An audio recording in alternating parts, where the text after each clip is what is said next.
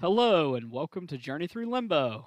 This is episode 7 of our great journey through the land of Limbo. My name is Jason or Justy on all the MCP Discords and Facebook. I have my co-host with me, Brian. Brian, how are you today? I was in Cleveland a couple days ago, and you know, I'm sure you've seen that YouTube video, like the fake Cleveland tourism commercial where all the jokes about how Cleveland sucks and it's depressing and disgusting. It's all true. It's all true. Yeah, that tracks. Yeah. There's the one joke where they only have 2 tall buildings. That's actually accurate. I couldn't believe it. I thought they were joking. But no. The problem is that I'm such a dirty, greasy punk is that, I saw that the majority of the outskirts of Cleveland are covered in train yards, and I was like, oh, that's cool. Oh, it's super cool, man. Dang. Well, you told me last week that you had tickets to Letterkenny Live, and I was really hyped for you. And then later on in the day, you said, oh, I can't get lunch because I'm going to Cleveland. And then I put 2 and 2 together, and I was no longer as hyped for you, and was like, man, I'm glad I'm not going to Letterkenny Live because I don't want to go to freaking Cleveland. Oh man, the show was actually really great, but they kept doing those local pandering quips where they were talking trash about the University of Michigan and being like, who's that QB for the Browns? Baker Mayfield. Baker Mayfield is the new one, so. Whatever. They were talking about Baker Mayfield and they're like, oh, there's a guy that I don't know. Everything went straight over my head because I don't know sports. Right. But it was so it was great. So. Yeah, they were like, get a load of those idiots in the University of Michigan. And everybody was like, boo, I don't like those people. And I'm like, oh, I guess they really don't like those people. Brian just stands up and yells, go Big Blue. And that's why Brian has a black eye. I don't get it. Anyway, so, Let's talk for a second, Brian. We had a few minutes this week to look at some of our analytics, and the podcast is doing surprisingly well for as young as it is. And I think that it's great that so many of you are listening. We would love to hear some feedback from you all, so please send us either an email at jtlcast@gmail.com.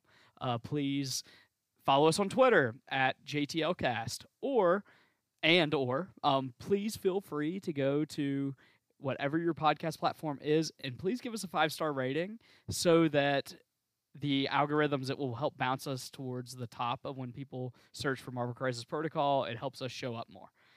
But yeah, we're starting to get some feedback. We're starting to, I don't know, this feels like a real podcast, Brian. Yeah, I wanted to take a moment to I wanted to shout out the one person who's listening in Mexico, and just for them, I went on Google Translate, and here we go. Bienvenido a viajar a través del limbo. That was impressive. Yeah, 3 years of Spanish in high school do you wonders. Well, that was impressive. I guess that's what happens when you pay attention in Spanish class. I didn't pay attention. Oh well, I definitely did. So anyway, so we're going back and forth here, and we're keeping our guest in silence, Brian. I think it's important that we not be rude any longer and introduce our guest. This week we have Brandon joining us from the third host of the Crit Hit Wild Network. Brandon, how are you? I'm doing good, just enjoying the banter. That is what we do best. That's about all we do, really. Yeah, and I can also confirm that outside of a square mile of Cleveland, it sucks, and you don't really want to go near the train tracks. Found that out the hard way. So, oh, fair enough. Yeah, I know a couple people from Cleveland, and they are the only people in the world that adamantly say that Cleveland doesn't suck. Anyone that's not from there, I've heard. Everyone trashes Cleveland. So. Yeah, it's the idea of just over the railroad tracks, that came from Cleveland. That that wasn't made up. That was designed in Cleveland. Fair enough. So, Brandon, I would like to give you an opportunity to introduce yourself to the listeners in case they might not know you. Please just give us a background on yourself with gaming and comics and Marvel Crisis Protocol. Yes, sir. My name is Brandon. I'm down in the Charleston area, sister city here. I am the editor, and on a lot of the gameplay videos for the Crit Hit Wild YouTube channel, you'll see me make a lot of misplays and roll terrible dice like a champ. Always having a good time, though. That's what matters. The big thing for me in gaming started actually when I was in... I mean, I've always played card games. I grew up playing Pokemon and Yu-Gi-Oh! I got really into Magic in 2009, 2010. I played that like hyper competitively. Used to travel up and down the East Coast in the Midwest playing in GP, Star City Opens, all those fun things. Spent way too much money with a lot of people that aren't fun to be around. Got into miniatures. Borka, you'll see on some of the Discord channels. He, like a second dad to me, got me into miniatures. Got me playing Hordes for a little bit. That didn't last very long. And then Star Wars Legion and MCP, roughly around the same time. As soon as he was just like, yeah, there's a Marvel game. You know, I've been watching Marvel TV shows since I was born and comics. Really got into comics when I was in elementary school and like early middle school. Ironically, my mom used to always get prescriptions at Kroger, and always right beside the prescription counter was like their little comic section, and they always had Simpsons comics, and I would always like beg to get them because I love the Simpsons. And the Simpsons comics are not necessarily PG. I mean, the show's obviously not PG either, but like the comics were a little bit like more iffy than the show was. And then that's impressive. Yeah. Who published that? They're good. If you ever read them, like they're solid, but they were definitely had a lot going on. They were not. I think it was just like one of those things where it was like these are kid friendly, and it's like y'all didn't open the book. Anyway, you know, that leads into X, Y, or Z. I've got, you know, I'm mostly into Marvel. Do love me some a little bit of DC and, you know, some Image, but mostly just Marvel. If you ever meet me, I do have Captain America and Deadpool tattooed on my legs. So Deadpool's riding a Yoshi, so don't steal my ideas because it's mine and it's dope. I can confirm that I've seen it, and it is dope. So. Yeah, so that's mostly where it comes from. You know, video games. Still play a lot of Magic. Still play a lot of card games. I was actually playing Pokemon before you guys got online. So I saw that on the little Discord tag. Let me know that I went to message you about bumping the time back. It was like playing Pokemon. Yeah, it's free. So. Yeah, you know, it's easy, free, and it's fun, and way better community than like any other card game, and it's not even close. But we're here to talk about miniatures. The bar isn't that high. It's really not, but like I've never had a bad encounter in Pokemon. Like even when I got into playing like the physical cards, like people just showed up and were like, "Here's all this like cheap cards like to play, like and like the commons and uncommons, like here, take all these and build your deck, so like you can come play with us." And it's just like Brian and I played for a while, and Brian a lot longer than I did. But the I found that our local community was that way and was wonderful and it was great. And the more we traveled, just like with anything, the more we traveled, the worse the people got. Yeah, they get sweatier and sweatier. That's the way it seems. But my thing is with like, I had an encounter at I was playing Magic at a GP, and basically what we would do at GPs is like I didn't like playing in like the 12 round like events, so we would just run through winter boxes and like, I mean, it was me and my friend would literally go in, and I think we averaged like probably combined like anywhere from like 12 to like 20 win boxes every event we went to, like that we would win.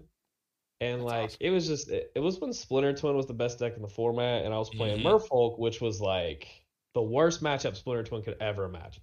Yep. So I was literally just running through like these winter boxes, and this, I'll never forget, because it was this guy, like I ran through him, and this guy, like, I reach out, I'm like, hey man, good game.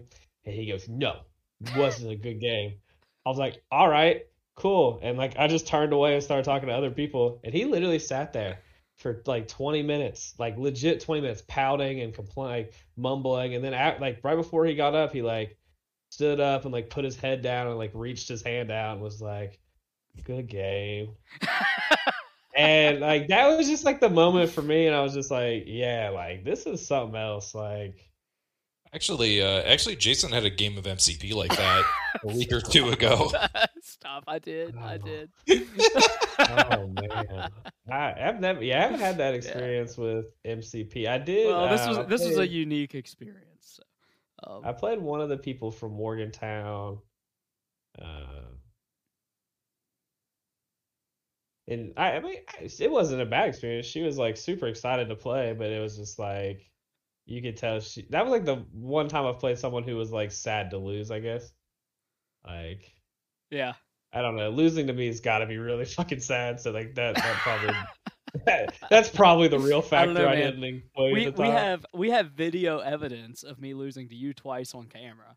So twice, yeah, twice. One. Oh yeah, no, I did win that one. Yeah, that, I beat you the first time because. That was the game that I thought I lost because I did lose that game for 99% of it. Mm-hmm. Yeah, that was an interesting one. That was that's a fun game too if you go back and watch on our YouTube channel because if I remember correctly, that's the one that 5 times during that match you apologized to me for how bad I'm rolling dice. Yeah, like I actually have a running tally on my computer of almost every game that I have recorded. At some point, the opponent apologizes to me for how bad I'm rolling. And it's like one of those things where it's like, it is a joke and I don't like to complain about dice and I do. And I honestly, it's mostly a joke, but like there's like video evidence of this and like the opponents being like, oh man, I'm sorry. Like, like, and that's what's funny to me. I think the most is because it's like, Hey, it's not just me. To lose this anymore, right? That's why I started playing Criminal Syndicate because you can throw stuff at people all the time. Yeah, don't have to roll. Have dice. You also? Yeah, have you also considered just roll better? I've actually considered buying weighted dice.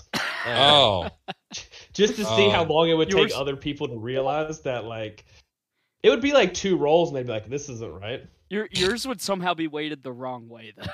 they 100% would be. I would I would shake them too hard or something, and like the weight would fall to the opposite side, and it would all just be a flaw. Brian bought some weighted dice online. No, I didn't. They were just cool looking. Don't. Maybe I just need to buy cool dice and just hope to God they're weighted. You know. Yeah, Brian found some sweet ones on Gadzooks Gaming, and the first game that he played with him, he beat me. So I'm just.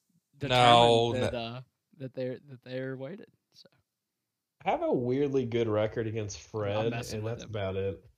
They're not weighted. I'm just messing with Brian. Yeah, but here's a little fun factoid. I played Borka 19 times, I believe, in 2021. I won once. So. Wow. It's. Thankfully, he's taking a break, and I don't have to lose to him anymore. I was wondering. I was thinking about him the other day, and he's been pretty quiet on our Discord. But yeah, he's kind of. I think he got a little burnt out. He has so many games that he plays. Like I think he just goes through like, he's like a little roller coaster, and he goes through stuff. He'll be back. Fair enough.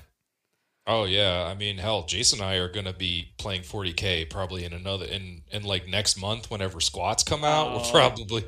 Dude, they showed that twice, and it's just like we joke about 40K all the time.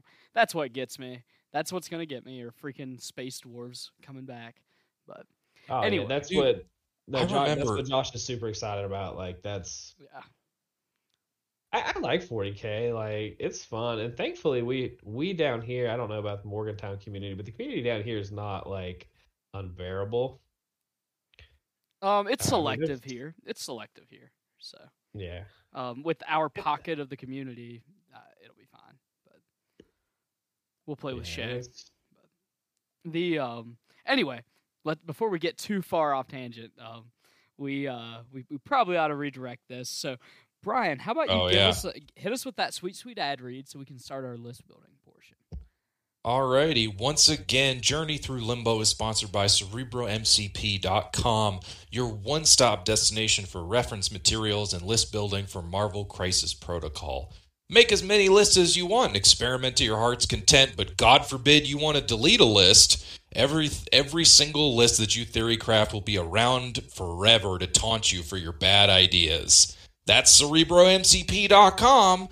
Don't forget, just type in CerebroMCP.com and let Brad know that we sent you. And if you do want to delete your list, you just swipe left and hit the trash can. Right. You're lying.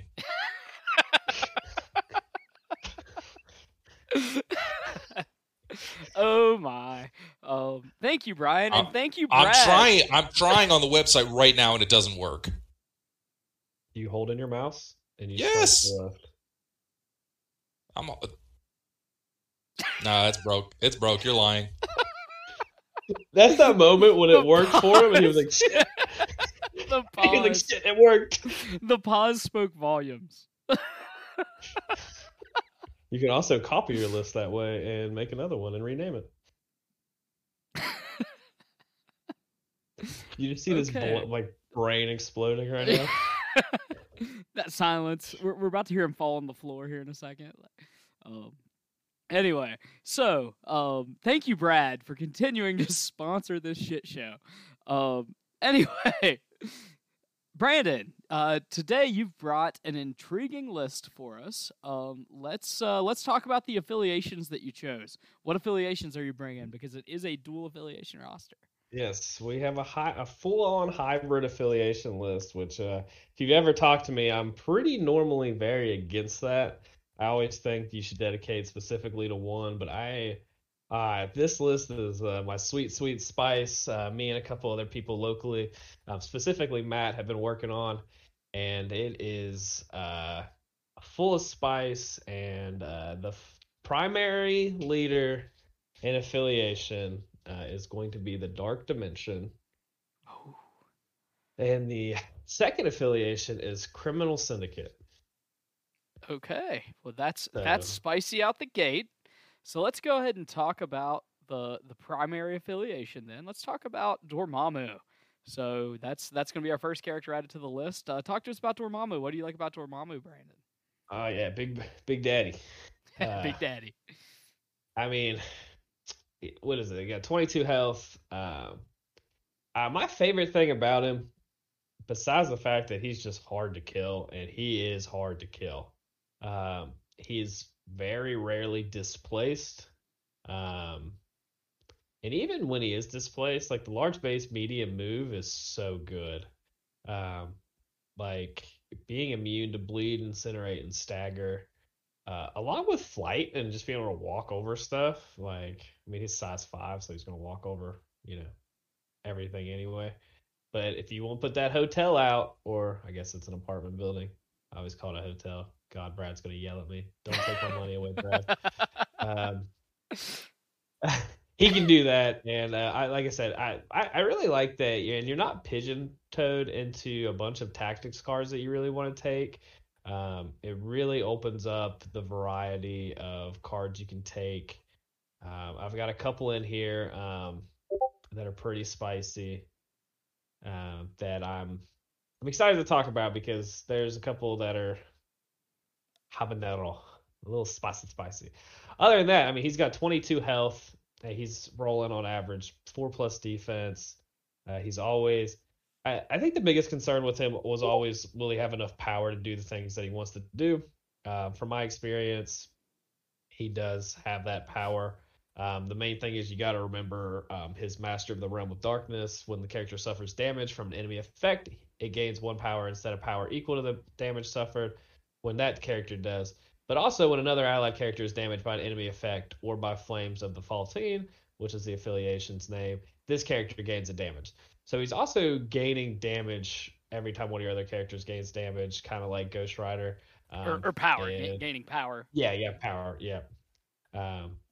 Which is incredibly good. Just if you've ever played Ghost Rider, I know Brian's played a lot of Ghost Rider. Oh, yeah.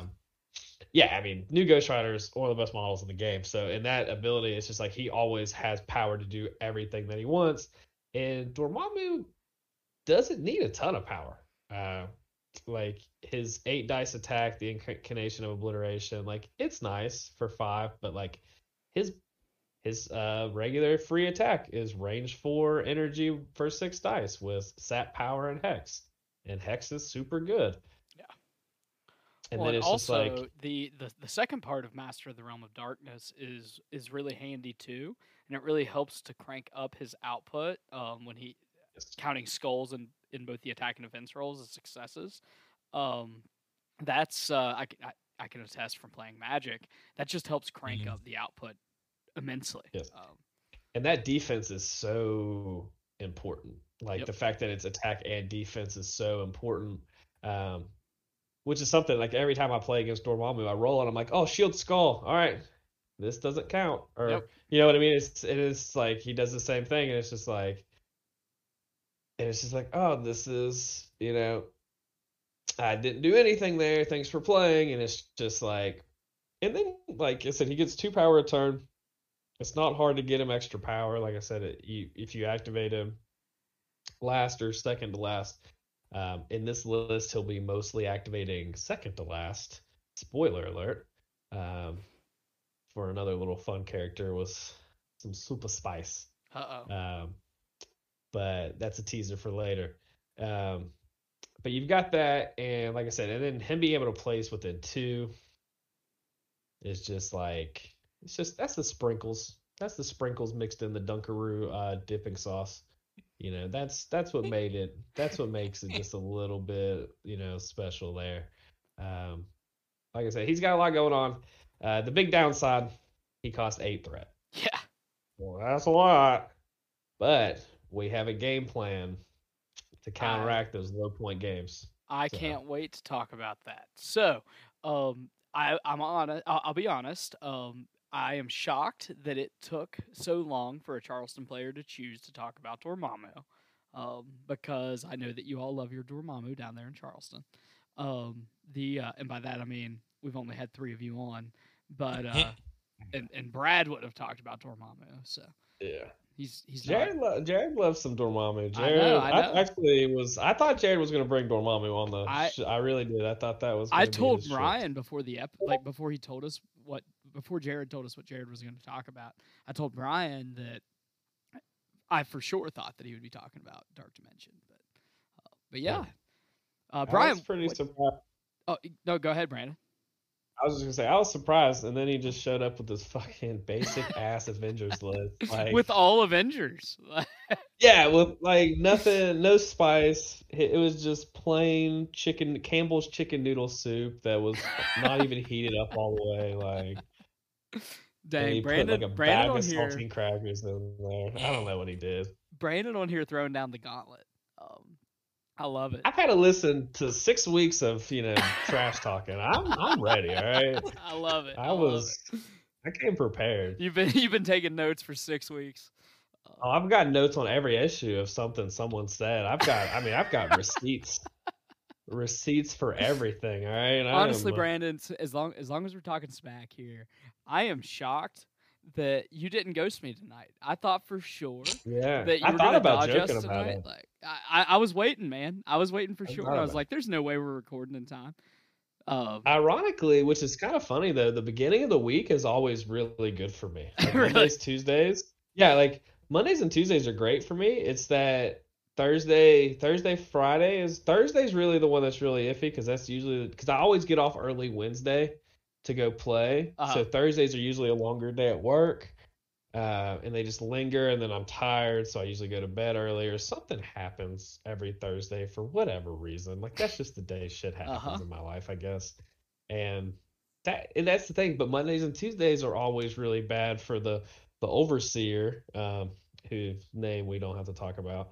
He's always busy on Mondays and Tuesdays doing whatever it is that he does on Mondays and Tuesdays. But yeah, so that's usually the thing. So that's when you asked for Monday, I was like, yeah, I've been home since I got home at like 5, and I've literally I got this list, made sure it was good. I'm looking for a new vehicle, so I've been building vehicles on the internet and playing Pokemon, and that's...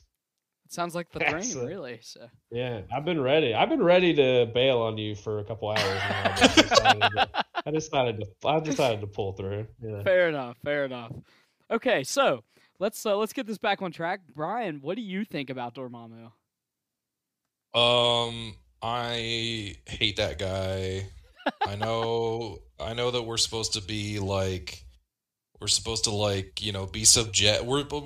be objective in our criticisms or discussions of a character, but I like that Dormammu can walk up on top of the apartment building so that I can push him off.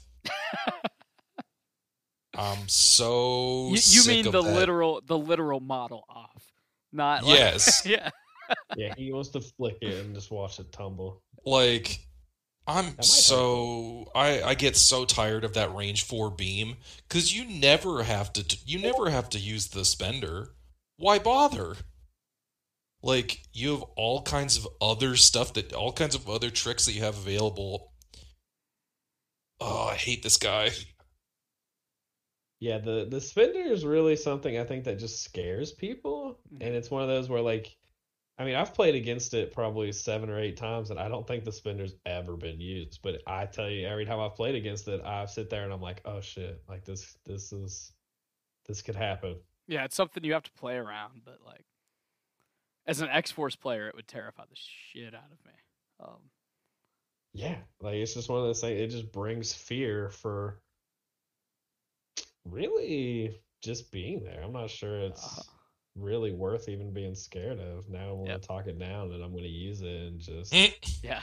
That's next level to the mind game. Next time I come down there for a tournament, I'm going to not be scared. I'm going to show up with X-Force, and then I'm going to get obliterated on camera so the whole entire world can see it.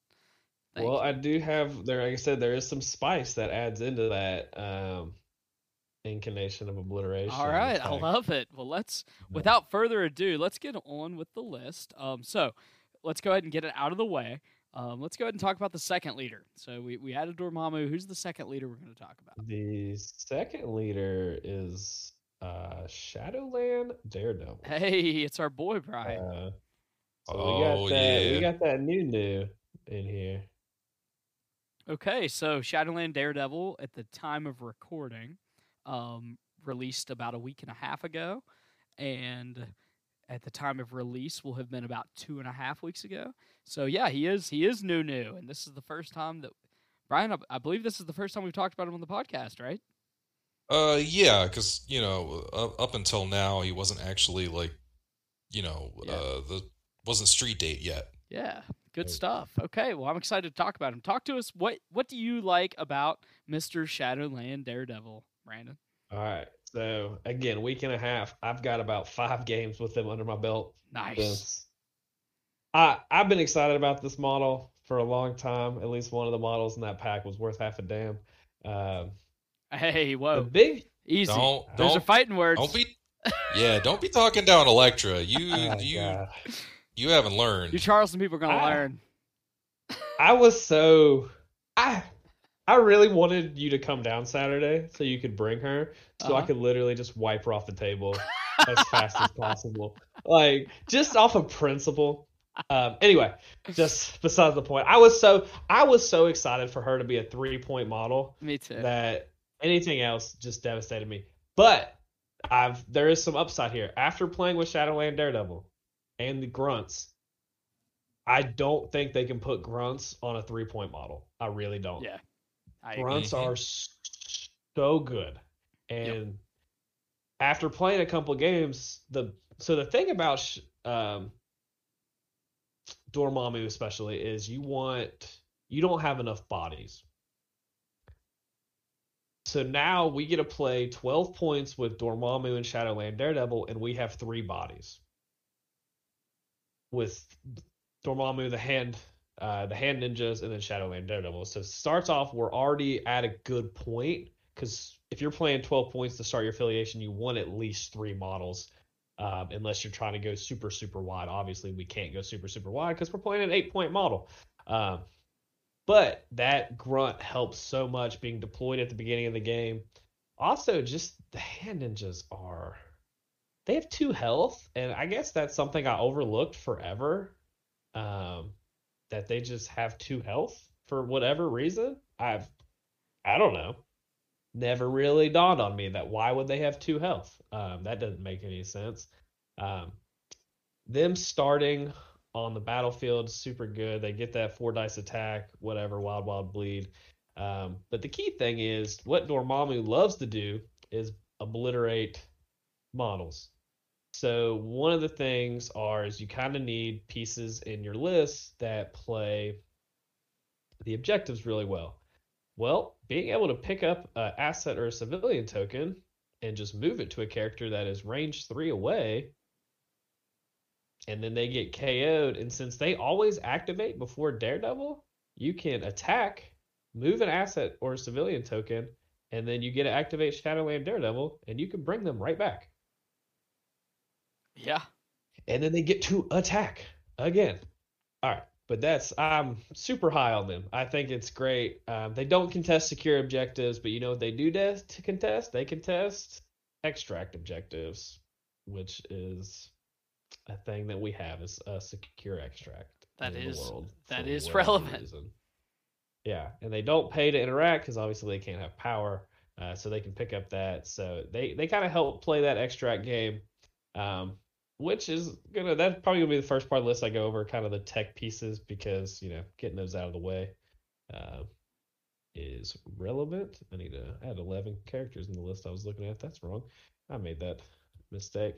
But yeah, Shadowland Daredevil, he's tough, man. The 4-3-3 defense, always counting. As long as you're not attacking him with Mystic, he's adding blanks into his defense rolls with no range. Who would ever attack with Mystic? I know, this dumb convocation people. Anyway, but even when he flips, he gets an extra dice on the Mystic side. So then. It's good. And then all of a sudden, on his Mystic side, or his injured side, he gets a Mystic attack that is now, for 6 power, is now 9 dice, area 2, which is so good. Which is so strong. And we'll get into a little bit of tech with that as well going forward. I've got a lot of tech going on here. I've put a lot of thought into this. Right. I'm excited to hear more of it. There's a lot going on here. We'll get over some of the basic characters, and we're going to get into the super spice. But Shadowland Daredevil, just if you haven't got to play him, his baton snare, it's going to let him pursuit. He's got a lot of movement shenanigans. He also has a really good affiliation bonus, and that's the kind of the point that he's in the list. If you just play Dormammu, and you get pinned at like 14 on sword base, you're screwed. Like, I mean, as simple as that. Like, you're not in a good spot. Having to take an 8-point leader, only having 6 points left, you're probably having to take 2 threes because you can't take a 3 and 2 twos. You're just kind of in a really bad spot where you have 3 models. You're hoping you can kill stuff fast enough, but most teams wanting to play 14 probably have 5 models on the table, and you're just going to lose the game most likely before you ever really get a chance to play. That's where Shadowland Daredevil's really coming into play. We'll go over some models here shortly that are going to showcase the 14, 15, and 16-point threat levels that are pretty scary. With that leadership, where for people who don't know, the Shadow War, the Criminal Syndicate leadership, when an allied character attacks an enemy character holding or contesting an objective, it may re-roll one of its attack dice. It can re-roll skull results, which is pretty relevant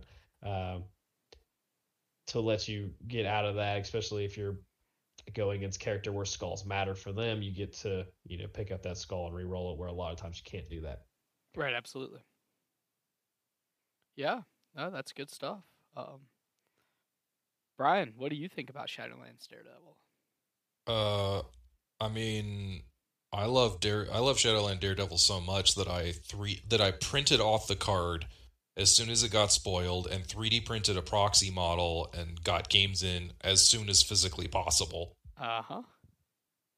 Yeah, it's great. He's great, and he also fits the theme because Dormammu wants to kill stuff, and Shadowland Daredevil does a pretty good job of killing stuff. He does. You're a pretty focused, killy-focused roster. So. Yeah. 3 power for 9 dice, range 2, with a place. It's pretty good. Yeah. Pretty good. As the children say, that does not suck. That does not suck. Yeah, it definitely is. He also has 13 health, which is nice. So him and Dormammu together have beefy boys. 35 health. So. The only bad thing about Shadowland Daredevil is his mini is super boring. Yeah, it's so basic. So let's talk about that momentarily. As a big Daredevil fanboy, I'm actually bummed that his pose is not regular Daredevil's pose. Yeah. Because I actually love the pose for being as basic as it is. I love the pose, and it's actually pretty iconic, but more so iconic to regular Daredevil instead of the Shadowland version. But whatever. Yeah. And it doesn't help that in his character card he has the, like, it's basically the pose for regular Daredevil. Yeah, they could have just swapped the poses and I'd have been fine with it. But whatever. I actually haven't. I'm gonna go look at Daredevil's card real quick to see what it's up. He's doing like the flying V, like. Mm-hmm. But his backside is literally Shadowland's pose. Yep. Oh my gosh! I didn't need to see that. They goofed. It's gonna bother me. They goofed. It's the same thing when they made the Doctor Strange and Sorcerer Supreme are literally just the wrong cards. Yep. They just should be. They should just be switched. Yep. Just switch the names. Oh well. Anyways, so that's Shadowland Daredevil. What's our next character, Brandon? So we'll get into a couple tech pieces because as a roster that's going to want to kill things, we do have to have dimensions of control. We have to be able to play the objective. We can't just murder things and hope to win that way. So we do have a couple characters that play the objectives really well, like the Hand Ninjas. And the first one we'll go over because these two will be pretty self-explanatory. The first one's going to be 4-point... Dr. Voodoo. Oh, Dr. Voodoo. He does what he's a 4-point threat on those high point levels that can just take out a model out of the game with his possession token, you know, yada, yada, yada. For whatever reason, it doesn't come back to him when he's dazed, which makes no sense. He has a terrain throw. Yeah. Why don't you go hop on Facebook and complain? Huh? It does all the things that need to be done. He does everything you want him to do. Also, he has mystic attacks, which is helpful. I did try to make it to where it had a decent variety of attacks. After playing a lot of Criminal Syndicate, specifically when almost everything's just physical, you start to realize it's real nice when you have some sort of variety. I did miss that from switching from Midnight Suns to Criminal Syndicate because, as Brian can attest, when you play Midnight Suns, you can attack with whatever you want to attack with. Oh, pretty much any time. You can go wherever, whenever.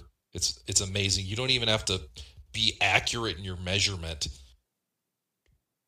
Yeah, basically. Yep.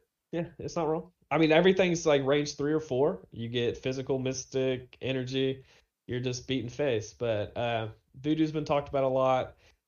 He's basically just a tech piece. He's there to play the objectives, prevent the opponent from playing objectives. Also, he likes power and getting an extra power each turn. Helps him get to possession on a big threat. Fast, really fast. Helps him get to Staff Elegba, which again is 3 power for 7 dice. And you know, he can throw stuff. The throw is actually really relevant because he's actually the only throw in my roster, which is odd for me because I like to throw stuff and not roll actual dice.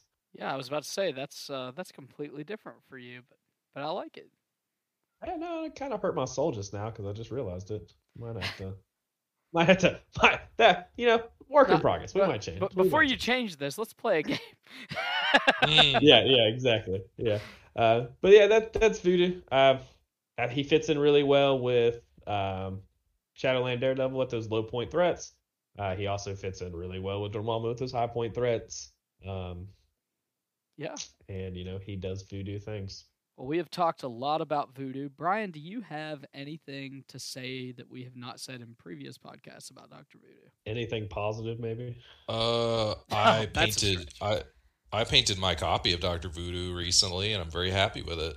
Did you put the skulls on the base? Oh, of course. I forgot to do that when I built mine, and I'm pretty sad about it. Well, thankfully, super glue still exists, so you can just put them on whenever you want. Yeah, that means I gotta find the sprue, and that's a whole other issue. Just finding the sprue is a whole other issue of God only knows what happened to it. Well, okay. Well, let's move on from Dr. Voodoo. What's your next choice, Brandon? I decided after Voodoo, I needed another really broken character, so I chose Black Cat. Hell yeah. Which is really funny. My favorite banter on this podcast is how much Brian despises Voodoo but loves Black Cat, even though they're equally as busted. I love Dr. Voodoo. I hate Doctor Strange. I know you hate Mr. Stephen Strange. And I think you have a thing against goatees, actually. Can you grow a goatee? Is this the actual thing? Because you hate Tony Stark and you hate Stephen Strange. And the only thing they really have in common is facial hair. I mean, they also have in common that they're narcissistic and, you know, refuse to own up to their own mistakes and, you know, engage in personal growth. And don't you have to make a mistake to, admit a mistake? All right, I'm not going to badger Brian anymore. Black Cat in the list. She does what Black Cat does. She plays the objectives. Being able to toss an objective token to Black Cat from the Hand Ninjas and then just let her double long move away and even grappling hook with a Kree core and get to the complete other side of the map is just I guess in the Kree core you can't do that, but anyway, long move and then dump the little place and you can get really far away. She does a lot of things. Can't modify attacks. Honestly, she's really in here because she can stagger an opponent every single turn with Dormammu. Regardless of the power she has, she always will have two, which means she can always use Troublemaker at range 3 and give a character the stagger special condition. Yeah, no, I mean, once again, she's a great character. And she's not a mutant. She's not a mutant. Black Cat's very, very good. She's very, very frustrating to play against. And she is the current reason that I'm including Marked for Death in any list I can fit it in. So. We'll get to that later. Yeah. Yes, we shall. Not a whole lot else to say really about Black Cat and Voodoo. They're the least spice of the spice. They're the salt and pepper. They just make it work. Yep. They're the required quota to call this list a competitive list, right? Yeah. That's pretty much the metagame is you bring Black Cat, Dr. Voodoo and Toad as your counter picks to play the objective, and that's what the meta is. Don't forget Miles. Oh, yeah. Thanks, TTS League. Ironically, it's really funny because this list actually originally did include... Well, I at one point potentially included Miles and Toad. With just Voodoo. Black Cat... When we were working together, I subbed Black Cat in for Miles because I just like what she can do a little bit better. And the Toad substitute is the super spice that we'll get to later. That's the super spice that I am excited to talk about eventually. So, yes. All right, what's our fifth character? That's our fourth character. Black Cat's number four. What's our fifth character here, Brandon? Fifth character, we're gonna run back to the theme of we just want to kill stuff. All right, that is what we're here to do. So, if I'm gonna play Shadowland Daredevil with Criminal Syndicate, I have to have Criminal Syndicate affiliated characters that want to do what Shadowland wants to do, which is kill stuff. So the first model is Killmonger. Yes. Fun fact, he likes to kill things. It's in his name. If you could ever have guessed that, he likes to kill things. They made it easy. Brian. Yeah. It's like they spelled it out for you. Yeah. It's like when they say the name of it's like when they say the name of the movie in the movie. Yeah. Yeah. All right. Basically. And I'm not going to try to pronounce his real name because, you know, not going to happen. Yeah, fair enough. So, but a couple key things. Isn't his real name Eric?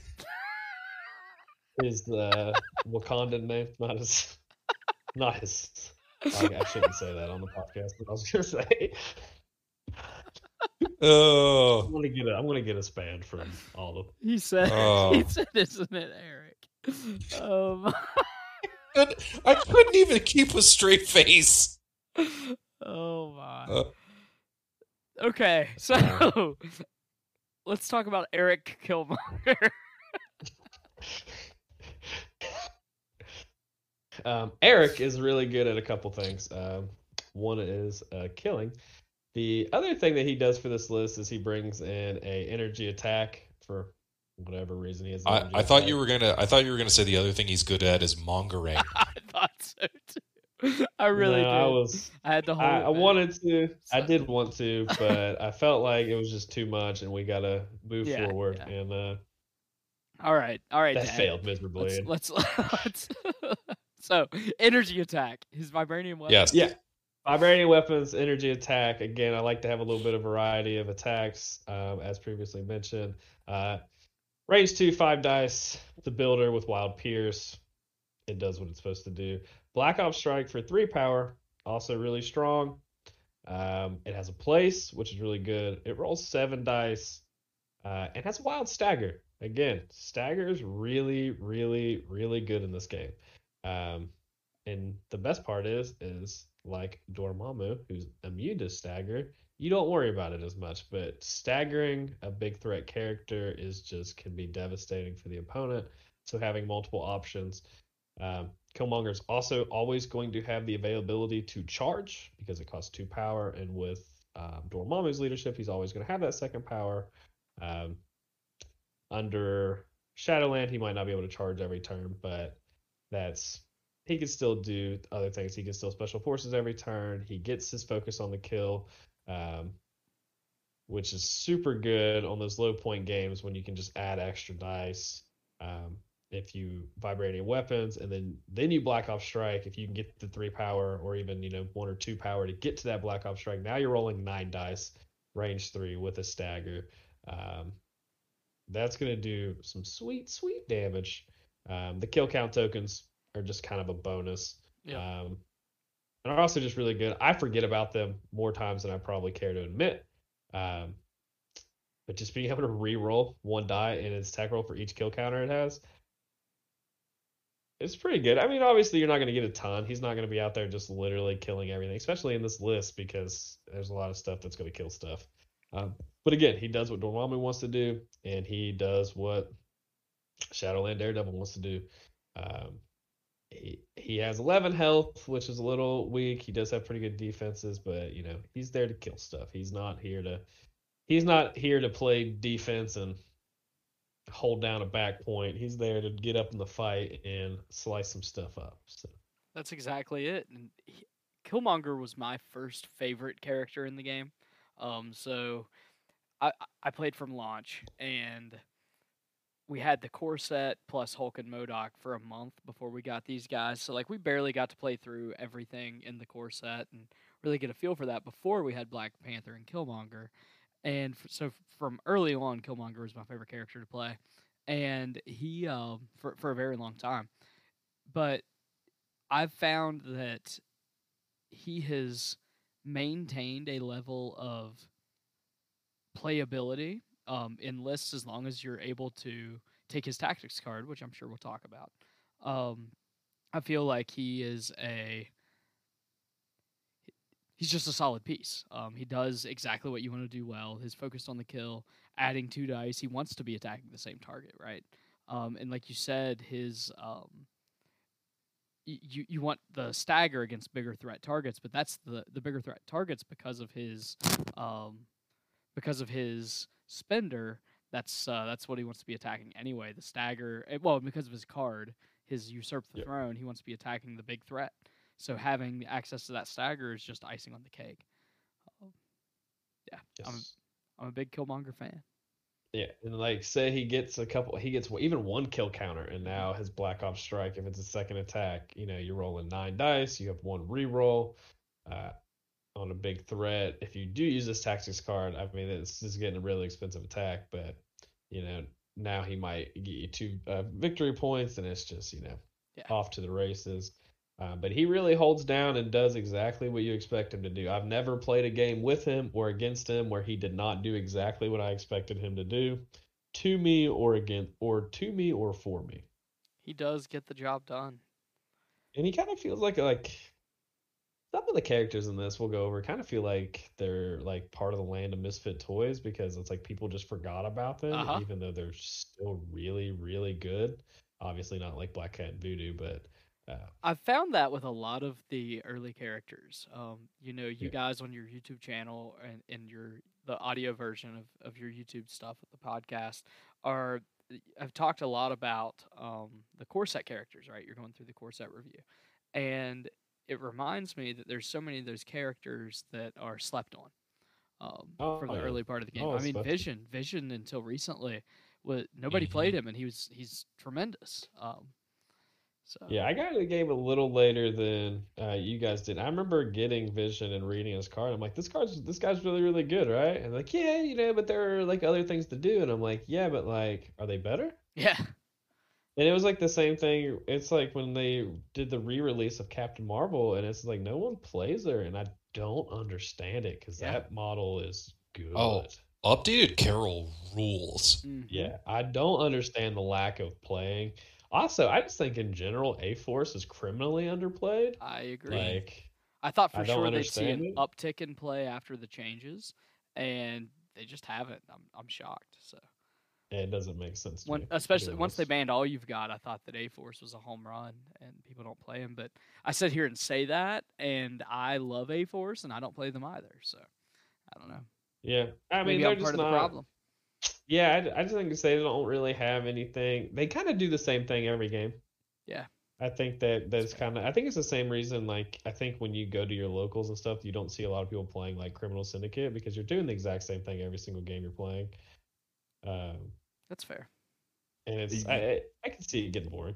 You say that, but there are lots of people that play Web Warriors. That's true. That's true. I think that's more of a Spider-Man thing, though. I think people just love Spider-Man that much. I don't know, man. I think that... You say that, but here's the thing. People claim that they play Web Warriors because they love Spider-Man, because they claim that they love amazing... It, but I think that's their justification. Because none of them play Amazing Pete. No. And they say, well, I just love Spider-Man, and I bet not a single one of them has read a Miles Morales comic book. But I'll get off that soapbox.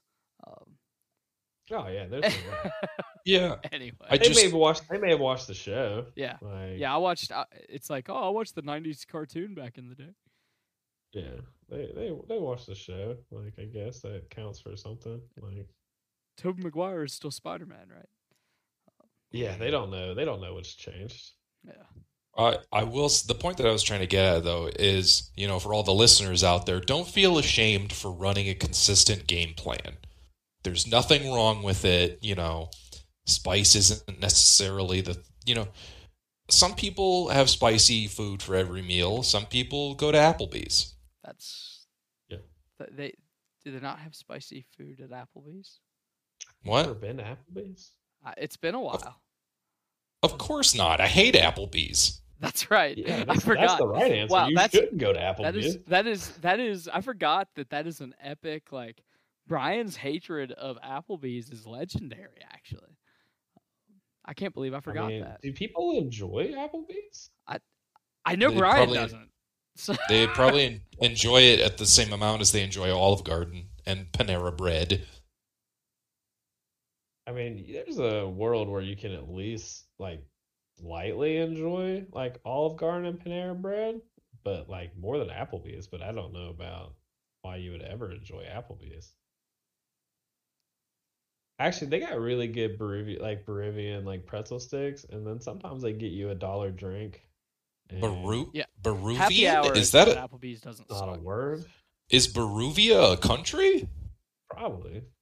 I'm literally taking geography right now, and I have not seen that on any map. Wow. We also talked about earlier how you're not really doing anything in school, so yeah, whatever, dude. Don't. Anyway, Killmonger. Yeah. So that was Eric. Oh, he was our sixth character, Brandon. That was Eric. So the next Criminal Syndicate affiliated character, also probably criminally underplayed, is Craven the Hunter. Yes, sir, Craven. Craven does kind of, you know, what you want him to do in this list. He's trying to kill stuff. He's got range 2, strike. 5 dice, you get 1 power, it gets bleed automatically, and then has elusive on a wild, which may advance small. Also has a spear thrust, where it's a builder, range 3 for 4 dice. If it already attacked the target character inside facing this turn with the strike, it adds 3 dice to this attack roll. If you've gathered a theme here, we're adding a lot of dice to all of our attacks. Try to, at least. And then, if the character has advanced or been placed during its activation this turn, after the attack resolve, it may advance medium.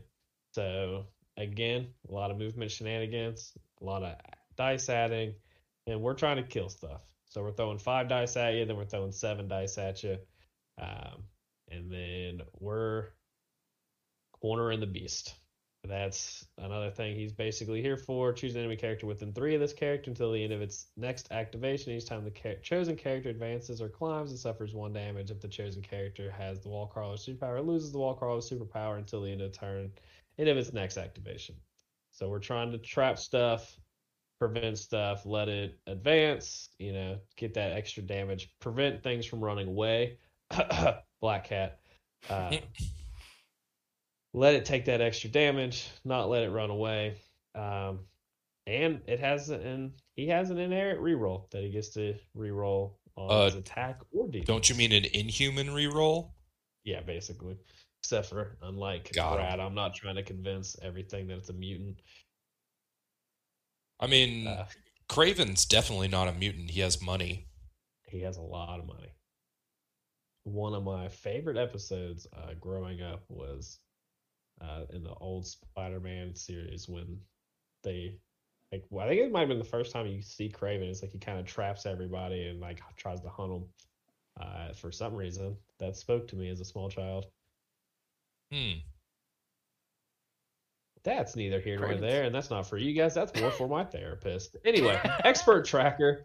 Choose an enemy character, allied characters, roll 1 additional attack die when targeting the chosen character with attacks this round. That's a little pricey. It does cost 3, but if we're playing under Dormammu, that 3 is real easy to get. He has 2 every turn. He gets 1 from his Kukri strike. Kukri? I don't know how to say that. It's Kukri. It's a Filipino fighting knife. Okay, I like that. I've already forgot how you said that. But that extra dice, that's coming into play. We're adding dice to all our attacks. He's adding dice. Killmonger added dice. This allows other dice to be added. He is a little squishy. He has 10 health. He rolls straight threes. He does get the one defensive reroll, which does help. Again, the only thing is he doesn't have kind of a big attack. You kind of have to do both his attacks to get a big attack, which is fine. Like I said, he's 3-point model. He's in the fight to fight. He's also a character that you don't have to bring any kind of tactics card for. That's a kind of a shoehorn I tried to stay away from, is when you get to some of these characters, you kind of have to take a specific card with them, or you're kind of doing yourself a disservice, and then you're not giving yourself any freedom in your tactics card slots, which I really, really tried to give myself a lot of freedom in that section. Okay, yeah. I'm a big fan of Craven as well. He is a character that I played quite a bit with my Brotherhood when he first came out. I actually took him with me to Second Wind when we went up there. He was the 10th character in my list. And I never played him up there, but I played a lot with him in my Brotherhood, and I don't know. I agree with you that I think that he is criminally underplayed. I think that if your goal is to kill models and kill more models, he fits in well. And at 3 threat, he's really easy to slot in. Brian, what do you think about Craven the Hunter? Oh, I love Craven. My own Shadowland Daredevil list has a lot of the same characters. I think, with the exception of Dormammu, I have all of these characters in my list as well. Even the 2-threat? The second 2-threat? Well, all of the things that have mentioned so far. Yeah, the important things. Yeah, no, I think this is a really good core for Shadowland Daredevil. I think when you're really looking at him, I really think Killmonger, Craven, and then the Killmonger, Craven, Black Cat, and even if you want to bring in Dr. Voodoo, I think those are. If that's your five, if that's your starting five, you're doing something right. You're definitely going to score the points. Yeah, and that's only and that's 8 for 18 threat, and that's your five. Like, that's a real tough five. Yes, and that's really and that like I said, that's really so that's really this is really where the core comes from. Of those 14, 15, 16-point games, that's the point of the split for Shadowland Daredevil. Shadowland Daredevil, Killmonger, Craven, and any of the other threes in the list is real scary at 14. Like, that's real scary for someone to look down to at 14. Just thinking about it, of all the lists I've played, like if someone was just like, all right, we're playing 14, and was just like, all right, Shadowland, Grunts, Craven, Killmonger, and then the next three we'll talk about. I would be terrified, especially on the 14-point sword. That's a pretty slow scenario. Mm-hmm. I'd be scared. That was my point. Maybe I won't be good at this list, but someone may be able to be better at me, because you got to roll dice on this list. But I'm trying to roll as much dice as possible to make this easier for me. So that's my segue into my next 3-point character, who is X-23. Had to bring a mutant on here to make sure Jason brought me back later. Yeah, that's important. And we gotta meet the mutant quota to keep myself and Brad happy, right? Yeah, you gotta keep the boss happy. He pays the bills and keeps the lights on. So, X-23 is good. I don't. Is there anything anyone else wanted to say about Craven? I kind of just jumped. Oh no, you were good, man. No, that's you pulled the Brad and just decided that you were host, and I'm here for it. So. Which is hilarious, because when Brad is the host, he doesn't do shit. But, it was real funny that he took over that episode, and he even told me, he was like, "Yeah, I just started playing host," and I'm like, "But you won't even play host when you're the host." Like, I assume when you go to his house and he's hosting an event, he makes you cook dinner and do his dishes and get your own drinks and stuff. Whatever. Anyway, All right. I just want to make a quick point that the opinions of the guest do not necessarily represent the opinions of the host. Please don't pull our sponsorship, Brad. But I totally agree with Brandon. Oh, I don't. You guys haven't gotten to the union. We're union on our side. Sorry. Yeah. What? I was there for that discussion. Yeah, I can't be fired. I can be sternly talking to, but I'm union. Anyway, I'll get you in. We'll get you the paperwork. So X-23. So X-23. The inferior Wolverine, as I've heard she's been called before. Inferior, sir.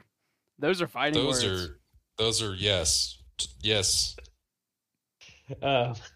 I love X-23. There he goes. There's the back pedal. Yeah, we do have the back pedal.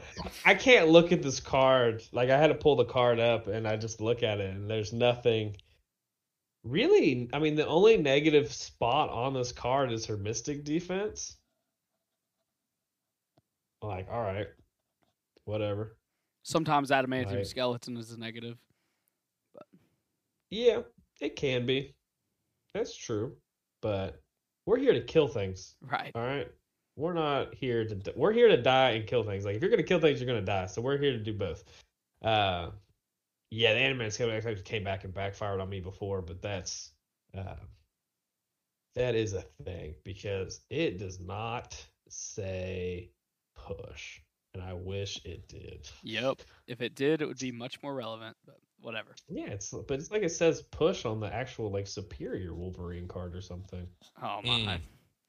All right, there we go again. Adamantium Slash, range 2, 5 dice. It's the builder. It's got Wild Bleed, Wild Pierce. It does exactly what you expect it to do. Claw Rush, which is super good because guess what? Under Dormammu, she can do this every single turn. So you can move up. You can Claw Rush. And then move over to another point or onto the point or away from the point, whatever you decide to do with your advance. Plus, it's got a Wild Pierce. You always have access to Frenzy for 2 power. The Assassin training, again, we're re-rolling extra dice here. We want to re-roll dice and we want to add dice. She doesn't add dice, but she's re-rolling dice. So with Craven, if, you know, Corner of the Beast, what is it called? Expert Tracker, yeah. Yeah. So with Expert Tracker now, you know, you're rolling extra dice, you're getting your reroll, you're advancing, you're running around, and then if she did get hit, you know, she healing factors. I know you guys have talked about X-23 a ton. We can already get the big sis out of the way. Honey Badger's not in the roster. She was in consideration. She's still on the maybe bench. She's not out of them because I really like their combination. I think they're really good together. 3-point model. It's got 10 health. She's got the defense. The reroll allows her to reroll in defense, which is super good. She's good. She's real good, and she does exactly what we want to do with both our leaderships. All these models... I tried to, when I was putting this together, I wanted all of them to be very good with both affiliation. I didn't want anyone specifically for one affiliation or another, especially when you have so much variety. And Criminal Syndicate is becoming a rather large affiliation. It's no Avengers or X-Men even, but it's becoming very... it might have more members than X-Men. I don't actually know the answer to that. It's got to be close. I think it's close with that. A-Force is probably bigger, and we know Cabal is too. But yeah, I think it's probably on par with X-Men at least. I love X-23. You're never going to have two more models. Criminal Syndicate has 2 more models than Uncanny X-Men. Oh, okay. There we go. But yeah, there's I can't not find out stuff like that when it comes into my head and no one knows the answer. I'm glad we don't have to have a bit about it at the beginning of next episode. So you beat us to it. Yeah, I'm wired weird that way. But yeah. Laura Kinney, she does a lot of really good things for both Dormammu. She does a lot of really good things for Shadowland Daredevil. And I'm very happy for her, and I actually forgot how much she's been talked about on this podcast, or I probably would have mentioned her after Voodoo, and we could have just got her out of the way quick. Well, she is my second favorite comic book character, so I love Lara Kenny. You'll never have to convince me whether or not to have her in a list, and she is very killy, and that synergizes with your list. So that's all I have to say. Brian, would you like to say anything about her? No notes.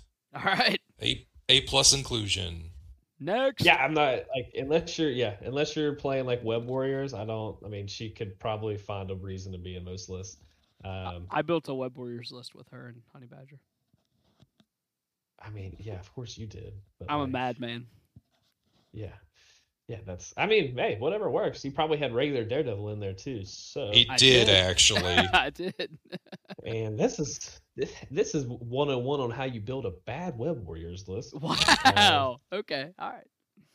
Another gauntlet thrown.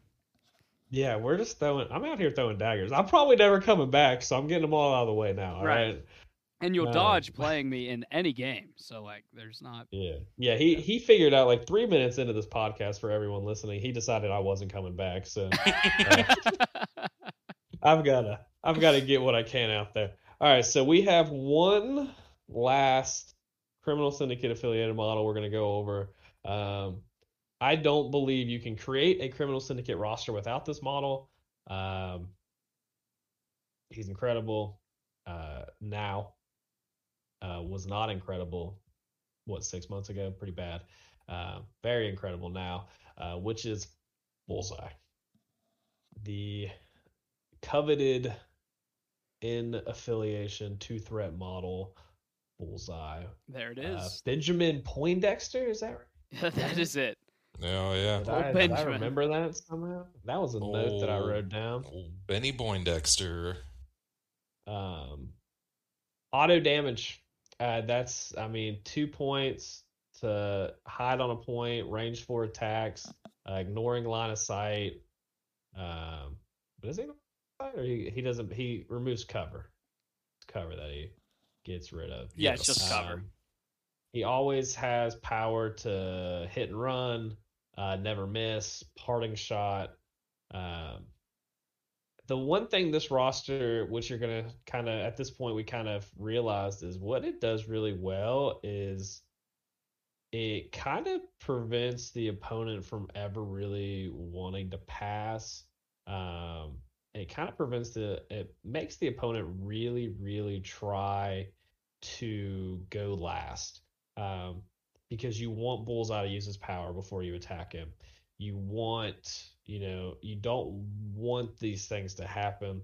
Like, there's a lot of the models that I have in this list that it's like, I'm okay with them being the last action because, again, like, Bullseye can hit and run, he can move the points.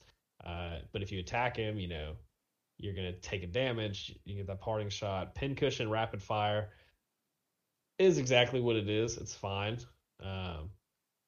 It's not the greatest for 4 power, but sometimes, and that's the thing, if you do decide to take this list and play it, Bullseye's going to die if he has too much power on him.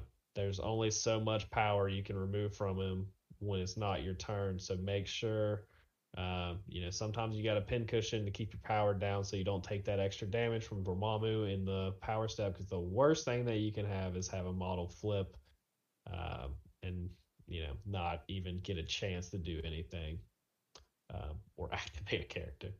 He doesn't have a lot of health, as most 2 points don't, 4 and 4. He rolls pretty good defense for a 2-point threat. He's got the 3-3-2 on both sides. Again, defensive tech. He's in affiliation. Again, he makes that 15-point list pretty good. He makes that 16-point list even better. Kind of hard to play at 14, awkwardly enough, unless you need to play Voodoo, and then you can play 3 4s and a 2, and 3 4s and a 2 is pretty good. At 14. Yeah, that doesn't suck. It definitely does not suck. I mean, it might suck. I don't know. It might, but Bullseye is a major pain these days. I think that since the update, he has become so good that it's hard to keep him out of rosters. Yeah. So especially if you're trying to kill things, I think that there are 3 choices that you make, right? You either take him, who is reliable damage. You take Honey Badger, who is an enabler for your other characters to do damage, right? Or you take Nebula, who is more of a spike damage, right? So I think that he is the most reliable of those three, so that's why I think he sees so much play. Yep. Well, and the big thing in, like I said, I considered the Gamora Nebula package. I considered X-23 and Honey Badger, and I did settle on just X-23 instead of Gamora and Nebula or Honey Badger with X-23. I kind of just settled on just X-23. A lot of that is because of Bullseye, and so Honey Badger, you really want to bring Jonathan the Unstoppable as a tactics card just to have that option. In the same thing with W, I don't think this list can afford to have a model that does not count towards objectives. I don't think I can ever. I'm going to have a low model count most of the time, and I don't think one of those not counting is going to be something that can actually benefit me. That con alone outweighs any positive that they would bring to the roster. Yeah, no, I agree. Brian, what do you think about Bullseye? He never misses. It's true. Is that how he says it? I never miss. There you go. You're welcome, like Darius. That. You're welcome, Darius. Yeah. Then that costs like one damage or one power. It's pretty good. So gross. Makes no sense. Whatever. Anywho, so that's character number 8. Who is character number 9, Brandon? Character number 9. I'm starting to think this character is a podcast favorite of the host, and that is Baron Mordo. Ooh, this guy. Yeah. I feel like he's you guys like him. I know Jason likes him. I love Baron. Brian, he's in a lot of your recommendations, Brian. So I'm I'm gonna cut you off because Baron Mordo and Daredevil, Shadowland Daredevil, is basically like saying mixing together chocolate and peanut butter is a good idea. Yeah. Oh yeah. Basically. This is just a match made in heaven. Yeah. Yeah, he... I'm going to be honest. I think that the whole reason that Brian actually likes Baron Mordo is he has a massive crush on Chiwetel Ejiofor, who plays Baron Mordo in the MCU, but that's neither here nor there. Actually, that is 100% true. Yeah, I think that's probably the right answer. I think that's... That checks off. I mean, I've actually had a crush on Chiwetel Ejiofor before the MCU, so okay. It's neither here nor there. Gotcha. I mean, he's phenomenal. I mean, you should. Like, do people not? Like, are there people out there? I know, right? I don't know. I guess I'm confused now. I thought that was just like... It was kind of like for the last, 20 years, people were like, oh, Ryan Reynolds is, adorable. It's like, I don't... Right, you can hate him. Right? In other news, the sky's blue. So yeah, sky's blue, grass is green, and dirt's brown. Whatever. Couple things he brings to the roster. He's 3-point threat. So this is kind of the core 14, which is Shadowland Daredevil, Craven, Killmonger, and then either X-23 or Baron Mordo. Again, that's a scary 14 to look down at or look over at. I mean, it depends if you're tall. You can look down. Jason would know all about. He's pretty much eye level with the minis, right? Yeah, we like to get down in Charleston. We usually have a lower table for him to play on to make him, feel a little bit better. Yeah, they're nice and give me the junior table to play on camera on. So. Yeah. Yeah, it's not the little red plastic plates for you too. Yeah, no, it's like one of those, those those tables that those train tables that you have they have for kids that go down, drop down lower. Yeah, that's it. So that's what we keep around. We got to get it out when we know it's coming. So he thinks it's always out. It's a whole ordeal. And yes, I do still have to stand on my tiptoes. And yeah, he actually stands on the seat. It's a whole thing. But back to Baron Mordo. He 11 health, pretty solid for a 3-point character. The physical defense is scary, but rolling 4 on energy and mystic isn't anything to scuff at. He also has some good tech. He also brings, again, some variety to the attacks. He's got those mystic attacks. I feel like his attacks they're fine. Like, he's not in this list to be beating stuff up. But again, he can give out hex. He gains power on his both his attacks. He has pushes, so he can get people off of points. He has hex, which is really good for the rest of our models who just want to murder things. So if you're not exploding your crits, that's pretty good. Reigns of Ragador, also pretty good. Incinerate and Poison, both super good. At 4 power, there's a chance he can do this on turn 2. He can do it on turn 2 under Dormammu, which is, if you can just do that on a big... This list is really designed to kind of spike some big threat characters. The Kingpins, your Magnetos, your Doctor Strange, Hulkbusters, even Hulks. This list can do a lot of damage output, and he's a cog in that. Being able to give himself extra power if he needs it. Again, got to be able to spend it because you don't want him to die to Dormammu's leadership if you're playing it under him. But the main reason he is in this is for the ferocity of Sidorak. Just being able to hang out on a point, range 3, still be able to attack with his range 4 attacks, pay 2 power, which he's always going to have access to, and give 2 dice to the attack roll. They suffer a damage, whatever. I don't care about that. I'm here to kill stuff. We're going to die in the process. That's fine, but we're going to kill some stuff. Being able to pump these dice. So we've went over a lot of the pump, so I kind of want to full circle back to Dormammu. And this is kind of the scary thing with that incantation of obliteration. So you can add 2 dice to that with Baron Mordo, and then you can have 1 dice from Craven. And that gives you a 48% chance of hitting his trigger. That's gross. Yes. That is very gross. There are other... And then we'll get to tactics cards, and we'll find out there are even more ways to just add more dice and increase those odds above 50%. Yeah, it can get real gross. But Baron Mordo, I in the list building, the couple people I talked to, they were kind of against Baron Mordo. I really think he's kind of the glue to get the job done on both affiliations, because he has the tech, the vaulting boots of Valtor. Being able to get, if he gets knocked off position, being able to get back into position with a little bit of tech, having some pushes if you need it. The 4 dice trigger on a wilds, it's rough, but if you can get it, golden.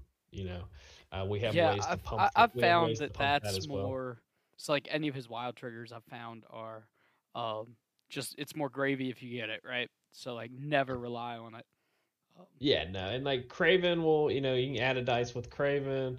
I've got a tactics card or 2, that can add dice to it. So if you really need that push, you're better off just getting it somewhere else. Right. But, it's one of those things. It's also just a nice thing where it's just like, hey, I'd like to gain a power. You got 1 health left. We'll see if we can do it. Oh, I didn't deal any damage. Oh, I got the push. Let's get them off that point. Force them to kind of come back and get back on that point. He does a lot, and his card, the backside of his card looks freaking sweet. Yes it does. I think that's underrated. Also, if you're targeting Baron Mordo, and that's the one thing too, so like some of these glue pieces like Baron Mordo, even kind of like Bullseye, even like Craven. Like if you start targeting these guys, you're probably just gonna die to the other people. Right.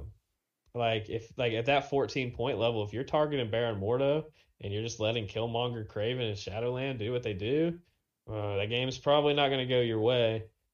If you're just letting the same thing on higher threats, if you're just letting Dormammu, Killmonger, Shadowland, X-23, you know, do what they do, you're probably gonna, like, it's probably not a good day. So, like, his survivability has been pretty good.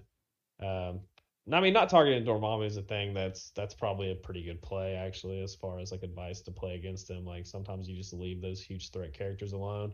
However, Dormammu does a lot, so it's kind of hard to ignore him. Also, Dormammu dies. Like, that's a real thing that happens.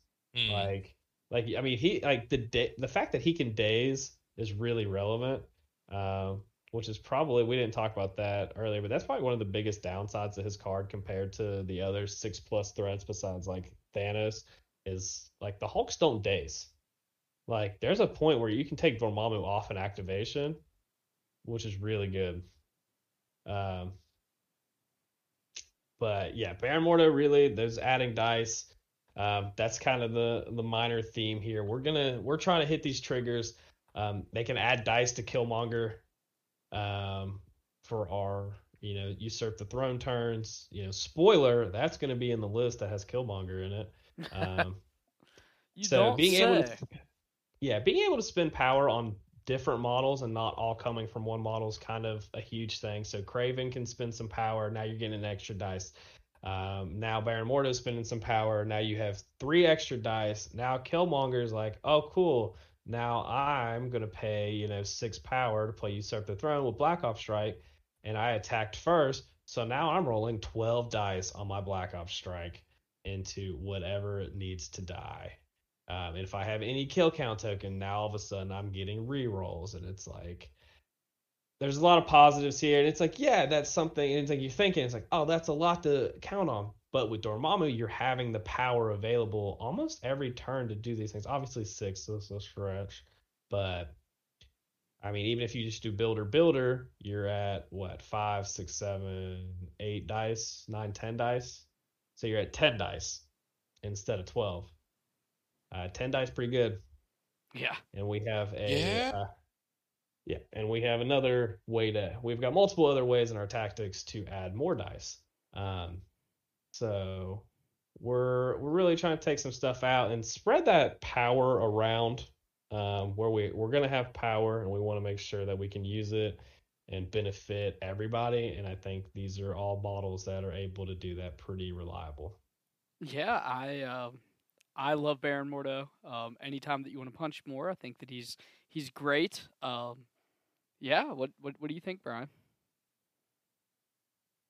Baron Mordo really excels. Like, if you're set up, like, if you're trying to fight on, like, a B or a D map, and you just sort of put him right in the middle, he doesn't have to hit anybody. You just kind of, like, make sure you're mostly within that 3 range, you know, kind of bubble, to just be like, I'm gonna add dice. You can come in here, and then we can all pile in for the scrum, and I'm gonna win the scrum because I brought knives, and then have more knives. Well, it's even better because, like, if you're playing that whole everyone's fighting in the same spot, now all of a sudden Shadowland Daredevil's in the mix, and oh yeah, he has an area to attack that's going to kill a lot of stuff. There is zero downside to bringing Baron Mordo in this. I think the only thing that would explain people telling you not to play this list is that they haven't played the model very much, or that they don't play, like, hyper aggressively. Yeah. And I have walked away from Mordo's card to go on to the next character, but his add just for the next attack roll, or is it for the next attack? So for an area attack, would you get it on all of them, or just the next one specifically? I will now. It says attack, so it says attack, but then it adds 2 dice to its attack roll. So I don't know. So, but if it adds to the attack, which means it would add to the entire area. It should add to the whole area or the whole beam. Mm-hmm. Yeah, it should. Yeah, so that would make... So then Shadowland gets to do a coordinated strike, drop in hand ninjas, who then get to attack. So you're rolling 5 dice, then you're rolling 4 dice with the ninjas. Now you're rolling And then you can add it, make the area attack. So now you've got 9 dice, 10, 11 dice, area 2. And if Killmonger's or if Craven's out there, now you can add 1 dice to somebody. Yeah, that's gross. Yeah, we'll just be real frank on that, and that's not unlikely to do, especially like if he's flipped, he's got 6 power. Mm-hmm. Yeah, absolutely. So, yeah, that's the glue of the list. The last spot. I'm excited for this one. It's spicy. There's a lot of flex to it. This is the spot that has changed the most. Like I mentioned, it was once a honey badger. It was once a toad. It was actually once even a Gamora. This spot came down to this. I put a lot into this. This spot is for the one and only Bob, Agent of Hydra. Bob. And I'm going to go ahead and explain this because people are going to be people probably just turned off your podcast. I probably just lost you like 20 listeners because they were like, this list is gas. All 20 that we had. And they were like, this list is gas. And then they heard Bob and they were like, fuck this. What the hell? And they turned it off. I'm sorry. But if they're coming back, they're going to be ready. So Bob, Agent of Hydra, this is the thing. So Bob, Agent of Hydra, I'm just going to lay out a scenario. And this isn't even going to be... So you have Dormammu as your leader. You take Bob, Agent of Hydra. You're playing... C, an E, anything that has a middle point, really. Anything that you can walk up and you have a range 3 shot on turn 1 after a medium move on a small base, which is most every series. Bob's always going to want to activate last. So turn 1, you get 2 power on Bob. Bob walks up, he takes a shot. Bob has 3 power. Bob's second turn, because why are you going to attack Bob, right? That sounds like a waste of your time. He's also going to be on closer to the back point, just hanging out, popping a little pistol shot in, not really doing much. So turn 2, now Bob has 5 power. He's going to Hydra pistol to 6, and now Bob's going to excessive violence. And that is why he's here, because now he's going to throw 9 dice into you. And God forbid they did attack Bob and he survived and he got extra power. So Bob's got 6 power now. And we're going to flip Bob over because Bob has to die after the excessive violence. So now in turn 3, Bob gets to go again. And Bob could use one of his actions to get another loaded token. And guess what Bob gets to do on turn 3? He gets the excessive violence again. Gross. That didn't seem to take any kind of buildup, did it? And this doesn't even count for Craven the Hunter adding dice to you or Baron Mordo adding dice to you. He's just going to throw dice into you. And now he gets the excessive violence, but then he dies. He doesn't die because he never dies because he doesn't have an activated token. So then he's just going to daze again. That's really gross. Yeah. I mean, he's literally here because he's going to throw 10 to 12 dice, maybe even 15 dice. We're going to get to those tactics cards. Into your characters. He's going to hit your ranged characters. If we're playing E's, and everybody loves to play E's, mm-hmm. That's the part of that I think no one ever really reads is before they... All other characters within 2 of the target characters suffer 2. That does include your characters. Also relevant. It does, doesn't it, Brian? Yes, it does. Sounds like a fun little story. But I think that's always the thing, right? Is you like that was always the knock on him. You take him, you only ever get to do that once. We pretty reliably can do this twice. Yeah. Without any kind of setup, like anything. Like if you're mutant absorptioning on Bob, Agent of Hydra, like congrats. Like, thank you. Thank you for doing that. Like, and that's the thing. And that was really what it came down to, because we get these 2-point characters, your Nebula's not throwing that kind of damage. Honey Badger's not throwing that kind of damage or dice pool. And it's also range 4. So if you're playing at E, you can just aim for one of the back targets. Now all of a sudden, hopefully you got some of your characters out of that range too. And you can just hit theirs. But that was really the deciding factor is we want to kill stuff. He still counts on objectives. You might only get to do it twice. But say they bring a Hulk, he comes up the middle. You get your Dormammu activations. You get your Killmonger activations. You get your Craven activations. And then if Bob can throw just even 9 and 9, you know, the averages are in your side to get, you know, 8+ damage on those two attacks combined. That's without adding dice from Baron Mordo and Craven, and any of our tactics cards, which are not very expensive. So you kind of have that option, or you can always grab the loaded token. You know, you can always threaten it. You don't have to do it that turn. So if you're the last one to activate, you can take that loaded token, kind of move yourself into position, and now they have to go for Bob. And if they have to go for Bob, you're in a real good spot. Could it be Toad? Probably. Should it? Probably. Is it going to be as fun? Fuck no. It's not. I promise. It won't be as fun.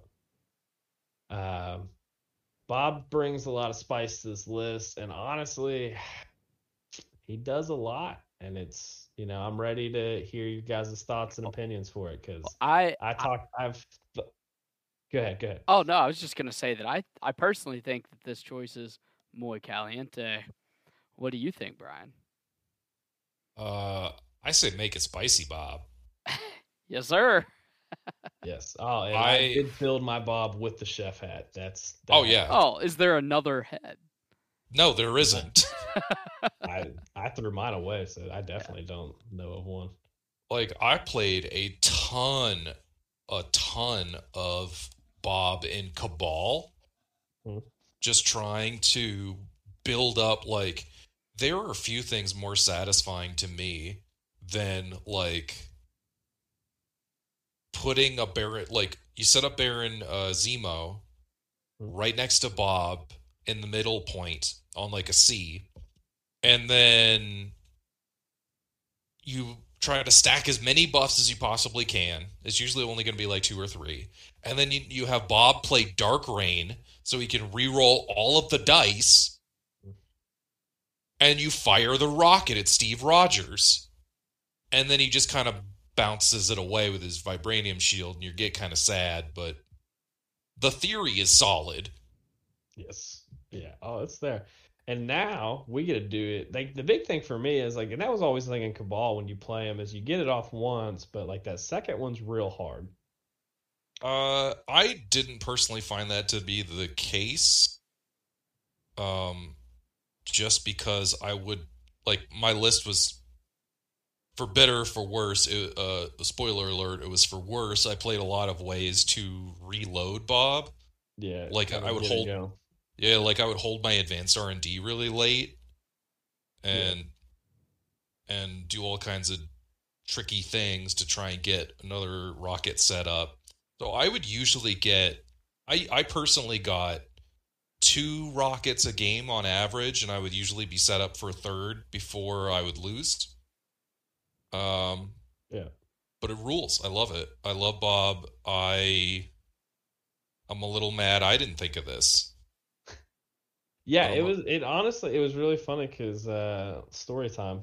It was last night. I was laying in bed in my jammies, and I've literally, this list has been in my head for days, and I've not been able to, like, stop thinking about it. And I needed a second.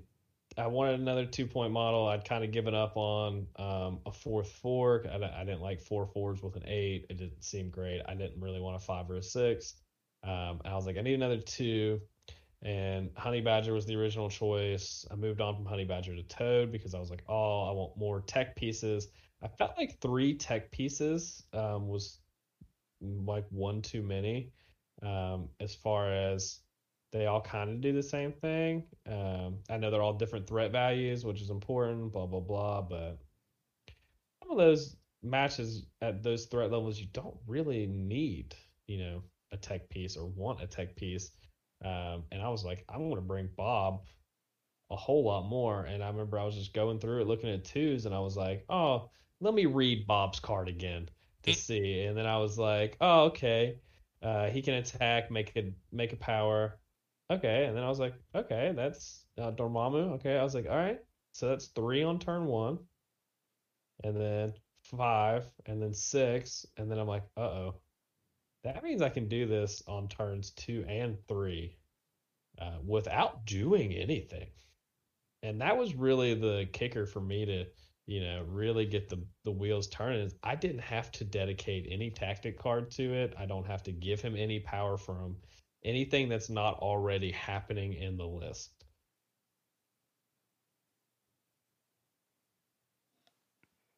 Yeah. That's impressively spicy. It is some sweet, sweet spicy chili. Well, I think it's without further ado that we go ahead and make our transition to the tactics cards. I think I've only foreshadowed like half of them, so yeah, it should be pretty quick to talk about, but let's get started with them. Yeah, so the first one we'll go over because we've already mentioned is Usurp the Throne. If you're taking Killmonger, put this in your 10. 3 power to kill it. He adds 2 dice to his attack roll. Fun fact, little sub theme going on here. Yeah, and you just get 2 victory points as long as it's tied for the highest threat value. Which you're like, oh, well, that kind of stinks. He's got to kill the big threat. I don't know in your meta, but in most metas, there's a lot of Web Warriors, which usually have a high threat of like 4. A lot of Sam Vendors, which have a high threat of like 3 or 4. And as you can tell by the rest of the list, we have a pretty decent way to kill your Magnetos, your Thanos, your bigger threat items. Also, you don't have to take it. You got 9 other cards. Yeah. So we can move on. That's fine. Yeah. Nice. So then we'll go. The only other character card that's in the list that requires a specific character is the Dark Dimensions, Dark Restoration reactive card. It's kind of that. I think if you're playing Dormammu, I think you have to play this. You play 6 power, you get to bring back a threat level 3 or less that's been KO'd this game within 2 of Dormammu. They're healthy, no damage, no special conditions, no effects, anything like that. Yeah, I think that card is a must for playing Dormammu. I think that's the reason for me. It'd be the reason to play him. So yeah. So if they do target your Baron Mordo and you're like, well, I need my glue back, you can bring your glue back. You know. If for some reason Bob dies, you can bring him back. Do you want to bring him back? I don't know. That's really, you know, that's if you're Brian, you do. So. Yeah, if you just want him out there, you know, sure, bring him back. But they mark for death your Black Cat and take care of her pretty early. Now all of a sudden, all right, well, I'm bringing Black Cat back. Laura Kinney, you know, falls victim of being the subpar version of Wolverine. You can bring her back. That's so funny that you guys both do that at the same time every time. Like, that's not going to get old. I'm sorry. Yeah, it just gives you that option to bring it back. I don't have the best. I feel like most Dormammu lists probably have a 3-point model that's probably better to bring back than I do. Like I'm bringing back a Mordo, a Craven, you know, X-23, Black Cat. The biggest missing piece from this list, and I think Jared might end up stabbing me, is no Baron Zemo. I tried real hard to fit him in. Baron Zemo he doesn't have a spot in this list. I've played he was in the first draft, and I played probably 6 games with him. Yeah. And I don't know what it is, but he was never able to get in the right position. He was always just sort of like things like the brawl is happening it's going down, and Zemo's like off in the like backfield picking flowers out of the ground. And it's like, what do you? It's like, what are you doing? Like, there's stuff happening over there. Get over there. And he's like, oh, okay. I was also always really concerned because like he only has 10 total health, 5 on each side, and like doesn't have a ton of ways to use power. And I felt like he's a character that could easily just got trapped with power and then died during the power phase, which is like a legitimate fear. Yeah, like you can only master swordsman so many times. Yeah, and also people know what Baron Zemo brings to the table. He's been around since core set. He's very, like, at the forefront of people's minds, and they see a fighty list with Baron Zemo, and they go, I'm going to kill that guy. Yeah. And Baron Zemo is great. Like, I'm not trying to take anything away from him, but he does have an awkward fit in this list that doesn't seem to do it, because the rerolls are fine, but he's not doing a whole lot else for the list, because he's not hitting super hard. And again, he can get stuck with a lot of power, and he's also another character you really want to activate last or second to last. And I think I have options that you would rather do that with more so than him. So then you're activating him early, and that's just doesn't feel good. Ever. Right, yeah. Makes sense. Baron Zemo's trash, and no one should play him. I agree. I'm glad we're on the same page. Yeah, everybody just stop playing Baron Zemo. Jason's over there scratching off Zemo from his recommendation list right now. That's not my eraser you hear, I promise.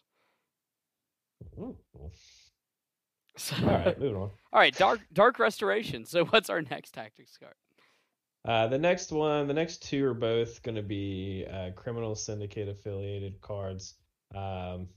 So that was one thing. So with Bob, Agent of Hydra, taking away, another tech piece, we wanted to bring a Criminal Syndicate card that does offer that tech, and that's Shadow Organization. Shadow Organization, during the power phase, any number of allied Criminal Syndicate characters may spend 2 power to play this card. They must be within 2 to target those characters with attacks, which is real fun since... like Craven's got a range 2 and a range 3, but he can move after both of them. Shadowland Daredevil's got range 2 and 4. He also has movement after his attacks. You have Killmonger, who's got a range 3 Black Ops Strike for whatever reason. That's range 3. All of Bullseye's are range 4. Black Cat, if she's within range 2, something's went wrong. So... being able to play this and just giving you that extra tech to make people move into you, wasting their actions to do that, or just not attacking for a turn seems really good. Again, it's situational. It's only when you're going to bring Shadowland as your leader, which, we can do it pretty well any point level, but if they want to go big, we can go bigger. Pretty old school, this card. This was in Kingpin's box. It's been around a while. So I'm not sure if you guys have any insights on the good old Shadow Org.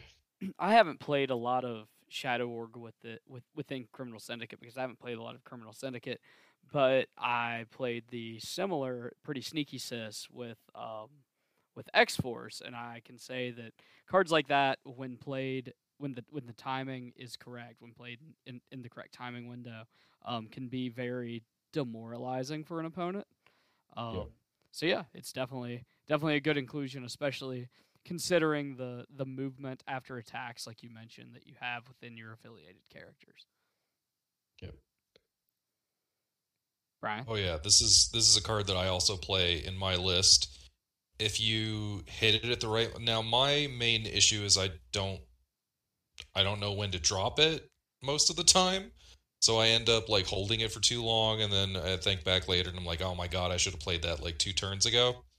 But otherwise, this card is amazing. I think it's sort of a non-negotiable take if you're playing Shadowland Daredevil. I think, giving all your fighty pieces super stealth? Come on.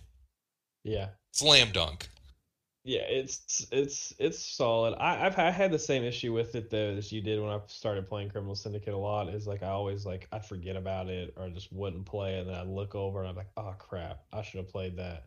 Yeah, because it's got to be during the power phase. Yeah, and I think this is this list especially makes it a little bit more prevalent because when you do play Shadowland as your leader, you're like, all right, I'm gonna take this and the other card I talked about, and then it's just like you probably take your two. Restricted cards, and you know you probably usurp the throne. Bam, you've got your 5, and you can mix and max a couple other cards in there depending on the matchup. But Shadow Org is really relevant, and especially because you don't have to be within 2. Especially like you're like, oh, but Brandon, Shadowland Daredevil's attacks are ranged too. It's like, yeah, cool, but then he gets to move away, and then the Hand Ninjas, if they're the only thing within range 2, that's fine. Attack the Hand Ninjas. I don't care. I was playing a game and someone like threw terrain at the Hand Ninjas and I'm like, yeah, cool, they're dead. I can tell you right now, I played Brad and he attacked the Hand Ninjas multiple times and they didn't die. Like them having 2 health, like that 2 health is dumb. Like I'm gonna sit here and say that was a massive design flaw. Like, just all the way around. Like, not in a bad way. I don't know whose idea it was to give them 2 health. I don't. But you know, thank you, whoever you are out there. And you know what I mean? Like, all right, thanks, buddy. You're like, benefiting from it. Yeah, and it's like, and I'm sure it's the same for the shield agents, except for they don't have 2 defense on anything. The grunts have 2 defense on mystic attacks, which is also dumb. Accurate. I don't know. Seems fine to me. I mean, I'm cool with it. I ain't gonna complain. The next Criminal Syndicate card that I have, I really have kind of just started doing this my own way. I've kind of taken you out of this driver's seat, Jason. You have. You just haven't. Don't feel bad. No, don't feel bad. Just do it faster. Yeah. So the next card is which might be a little bit different for the traditional Criminal Syndicate list. This is going to be Cruel Tutelage. Cruel Tutelage is busted. Mm-hmm. I think this is a card that didn't get enough talk when it was spoiled, and I think it's flying slightly under the radar. This is 1 power for 3 dice. Yeah. And like they're like, oh, but you might get staggered. It's like, cool, but I'm killing something. But you gain it at the end of your activation. Like, yeah, it doesn't even matter until next turn. That's a next turn problem. Yeah. The game might not even last that long. Exactly. And having this in your back pocket to use on, say, a Killmonger or a Shadowland or Craven or Elektra. No. That's probably the only way she'd actually be decent, and it's still not good. Wow. But yeah, it's like it's just one of those things where if you're just loaded up and like in like the Fairyland, if you're just loaded up with power on Killmonger, now you can play Usurp the Throne. You attack once and attack again. Now, how much dice have we added to Black Ops Strike for 7 power? 7, what, 8, 9. You add 2 dice on Usurp the Throne, right? Yeah. So that's 11. So 10, 11, 12, 13. That's 14 dice. Mordo adds 2 dice. So we're at 16. Craven adds a dice. Now we're at 17. You're hopefully going to kill the model that you need to kill. And if you don't, just pack up and move on with your life. Yeah. Find a new game. Yeah, Pokemon's real cheap to get into. I'll help you play online. It's real fun. It's cheap. Everyone's got a favorite Pokemon. It is what it is. you know some guys that'll give them free cards. I'll give them free cards. Like, shit, it is what it is. Brandon, important question for our listeners: who is your favorite Pokemon? My favorite Pokemon is Squirtle. Yes, sir. I already knew the answer to that. So high five. If you ever meet me, it's very, very apparent. My keychain has a stuffed Squirtle on it, and I have a tattoo of Squirtle on my leg. It's all right to be wrong every once in a while, Brian. I don't need this stuff from us, all right? Friggin' Jen Warner's over here. Oh, my. Can't even... The water turtle is my favorite one. Come on. He's a water squirrel. Yeah, actually. He's a squirrel turtle, actually. Then why does he have a turtle shell? Why does he have a squirrel tail? Oh. I don't know, man. They're not real. You took a real animal and stuck a water pistol to it. Real creative. Nice one. I mean, he just spits at you. It's really all he does. Actually, that's two real animals. That's gross. Anyway, sorry. We like what we like, man. Some of us like spitting, some of us don't. It is weird. Some of us like Elektra, and some of us are wrong. I think we're all right. I mean, so far in like most media, Elektra's been butchered. That's true. That is true. It's actually, that is one little, we can get real sidetracked real quick. I'll make it quick. Like, Elektra in the comics is great, and it's so disappointing when you see her in like anything else. Like, I don't know how they mess it up so bad. And Jennifer Garner, it's a great actress, but no. Oh, that movie happened to be on before the NBA playoff game that I was watching yesterday came on, and I was like, I could watch pregame, which if anybody who knows me knows how much I hate watching pregame of any sports. So like I'm like, I can watch pregame or I can watch Elektra. I'm like, pregame it is. You did not change that channel. Pregame it is. Yeah, it's not great. I just wish that someone at like the production house would go, like I can only imagine leading up to that movie, they were like, Elektra Nachos. Who should we cast for that? I know that really white girl from Alias. Yeah. From like what do you? Yeah. Don't get me started. Who has not showed emotion in her face in like 22 years? Ever. That's just the Botox. Don't hate. I've seen her in public, and she might be one of the most genuinely nice human beings in the world. She just took a job. It is what it is. I feel like we don't need to just bash her the whole time. Yeah, that's what I'm saying. You're the one saying that she doesn't have expressions on her face. Well, that's why I had to counteract what I was saying. I don't want her to walking it back. Walking it back. Walking it back. Okay. Guy. Yeah, see, that's what you got to do every once in a while. All right, moving on. All right, so that was cruel tutelage. Yeah. So wasn't this section was supposed to be quick, right? Yeah, we can do that. The rest is pretty quick. No, we're killing it.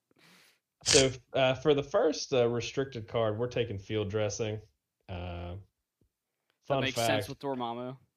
Yeah, field dressing and Dormammu seems strong. The second one, since we're trying to kill stuff, we're bringing bitter rivals. Oh yeah. Again, pretty self-explanatory. Disarm, arguably one of the two best cards that aren't on the restricted list, with Indomitable. Indomitable did not make the list because not a lot of stuff can throw or push size 5 people, so didn't find the absolute need for it. The last three cards are this is where some more spice comes in. Can't wait. Well, maybe the last two. This one's not super spicy. The next one's going to be Marked for Death. Hey, my favorite card.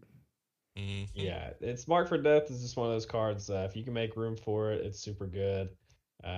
Two characters within 5.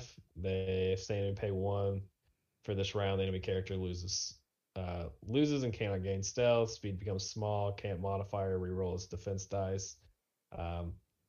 Also, fun fact, real good with the theme of my deck of just nuking stuff. We don't want you to do those things. We're going to nuke your stuff. We're going to kill it. You know, boo-hoo. Your Miles Morales and your Black Cat can go over there. My Black Cat's going to do her things. Hopefully you don't have Marked for Death too. The next is going to be Smash. Smash, also probably a forgotten about, underrated card. I'll go ahead. Jason, if you'd like, you want to read it for our for your following here, since I'm kind of talking. Thanks, Dad. So, Smash. Welcome, it's an unaffiliated card. It is active. So, if the active character is within one of an interactive terrain feature that is a smaller size than they are, they may spend 2 power to play this card. The terrain feature is destroyed and removed from the battlefield. Add a number of dice to the active character's attacks, this activation equal to the size of the terrain feature. It is important that the terrain feature be smaller than what your character is. Therefore, you can't crush those hotels, as you would say. Yeah. You're welcome. But Brad, you can crush good old Kingpin's trailer. Uh-huh. The trailer or yeah. The Cosmic Taco Hut. Yeah, and this is going back to our Dormammu play here of this incantation of obliteration. For 7 power, we can roll 12 dice base, 13 with Craven, 15 with Mordo, and that's probably... We can run those odds real quick and see how that is on that trigger. I'd say 14 dice. I think I checked 13 earlier. 14 dice that you're only going to roll blanks on, Brandon. No need to... I will. I know. Listen, yeah, I try really hard to pretend like I can actually roll decent in this game, but I can't. Yeah, why run the percentages if you roll bad? Because the math makes me feel like it's just my fault and that other people should try it and have better luck than I do. Did I even mention disarm? Did I even Yes. Did we just completely just pretend like everyone knows what that is? You just said disarm and moved on. Yeah, but all right. Yeah, but we have talked about disarm several times on the cast. So. All right, but just for the record, if that scenario does happen, now we're at 65% on him to hit that trigger to do the attack again. That's about as good of odds as you can expect. So. Yeah, it feels pretty good. 65% of the time, it works every time. Exactly, 65% every time. The next one is card I actually... I'm not really sure if this is good. It feels really good. I also like the art on it. It's Extreme Conditioning. I'm really enticed by moving Dormammu long on the first turn of the game. Okay.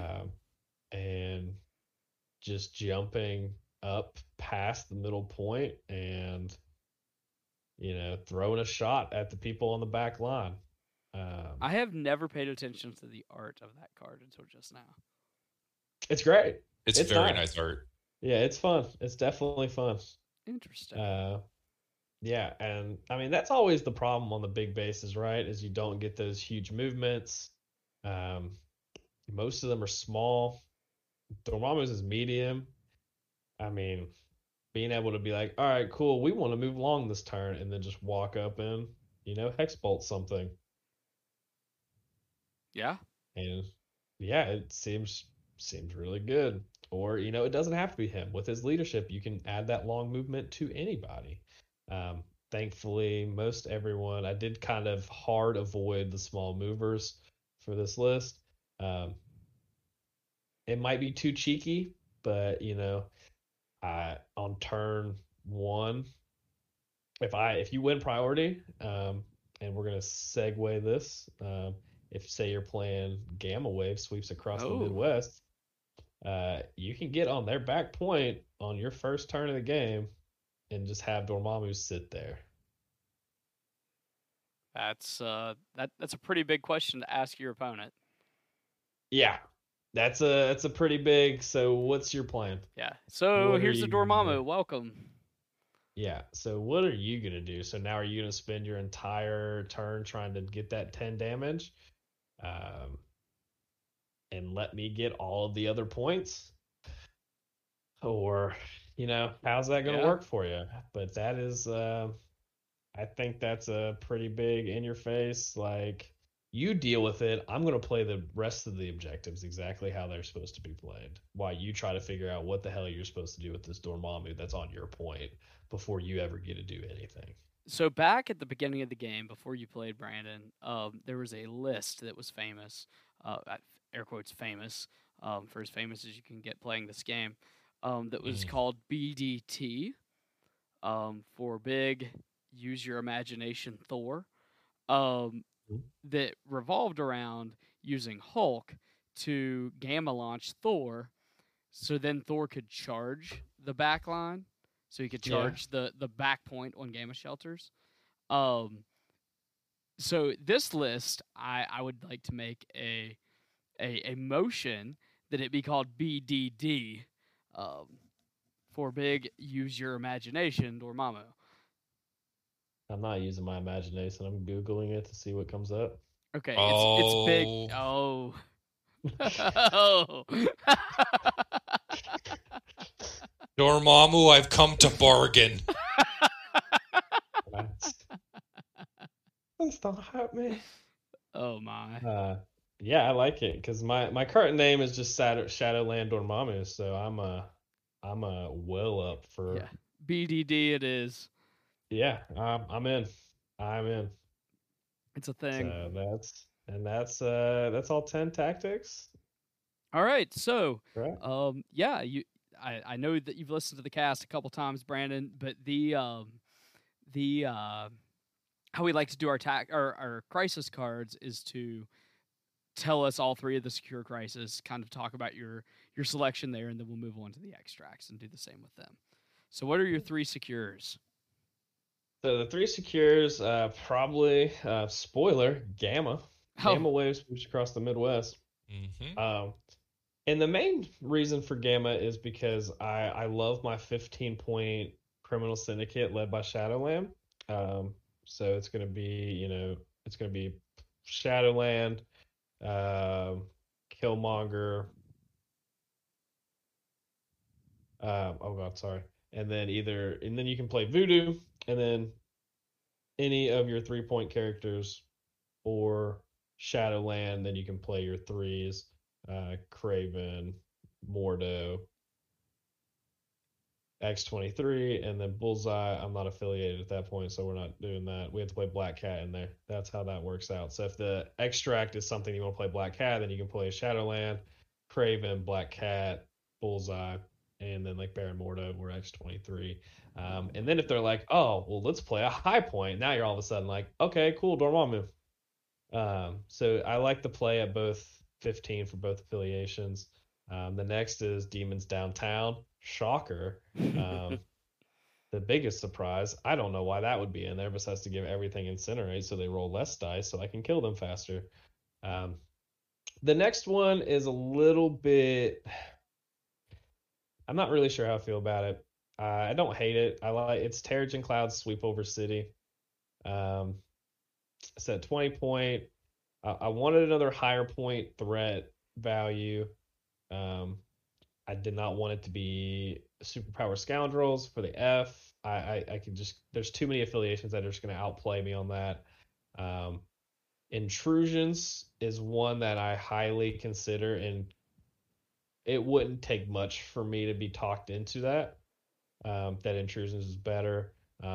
However, I do like the idea of 20 points. You can put Dormammu in one model on one side, you put everybody else on the other side, and you just battle. They get the poison. I'm not super sure. That's something you guys might know a little bit better.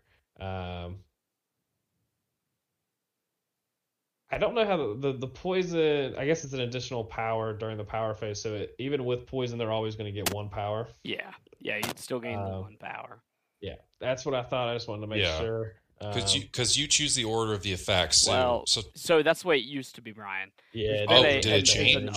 There's an update to the flow of order, whereas now you gain the power and then you lose the power every time. Yeah, no matter what. Yeah.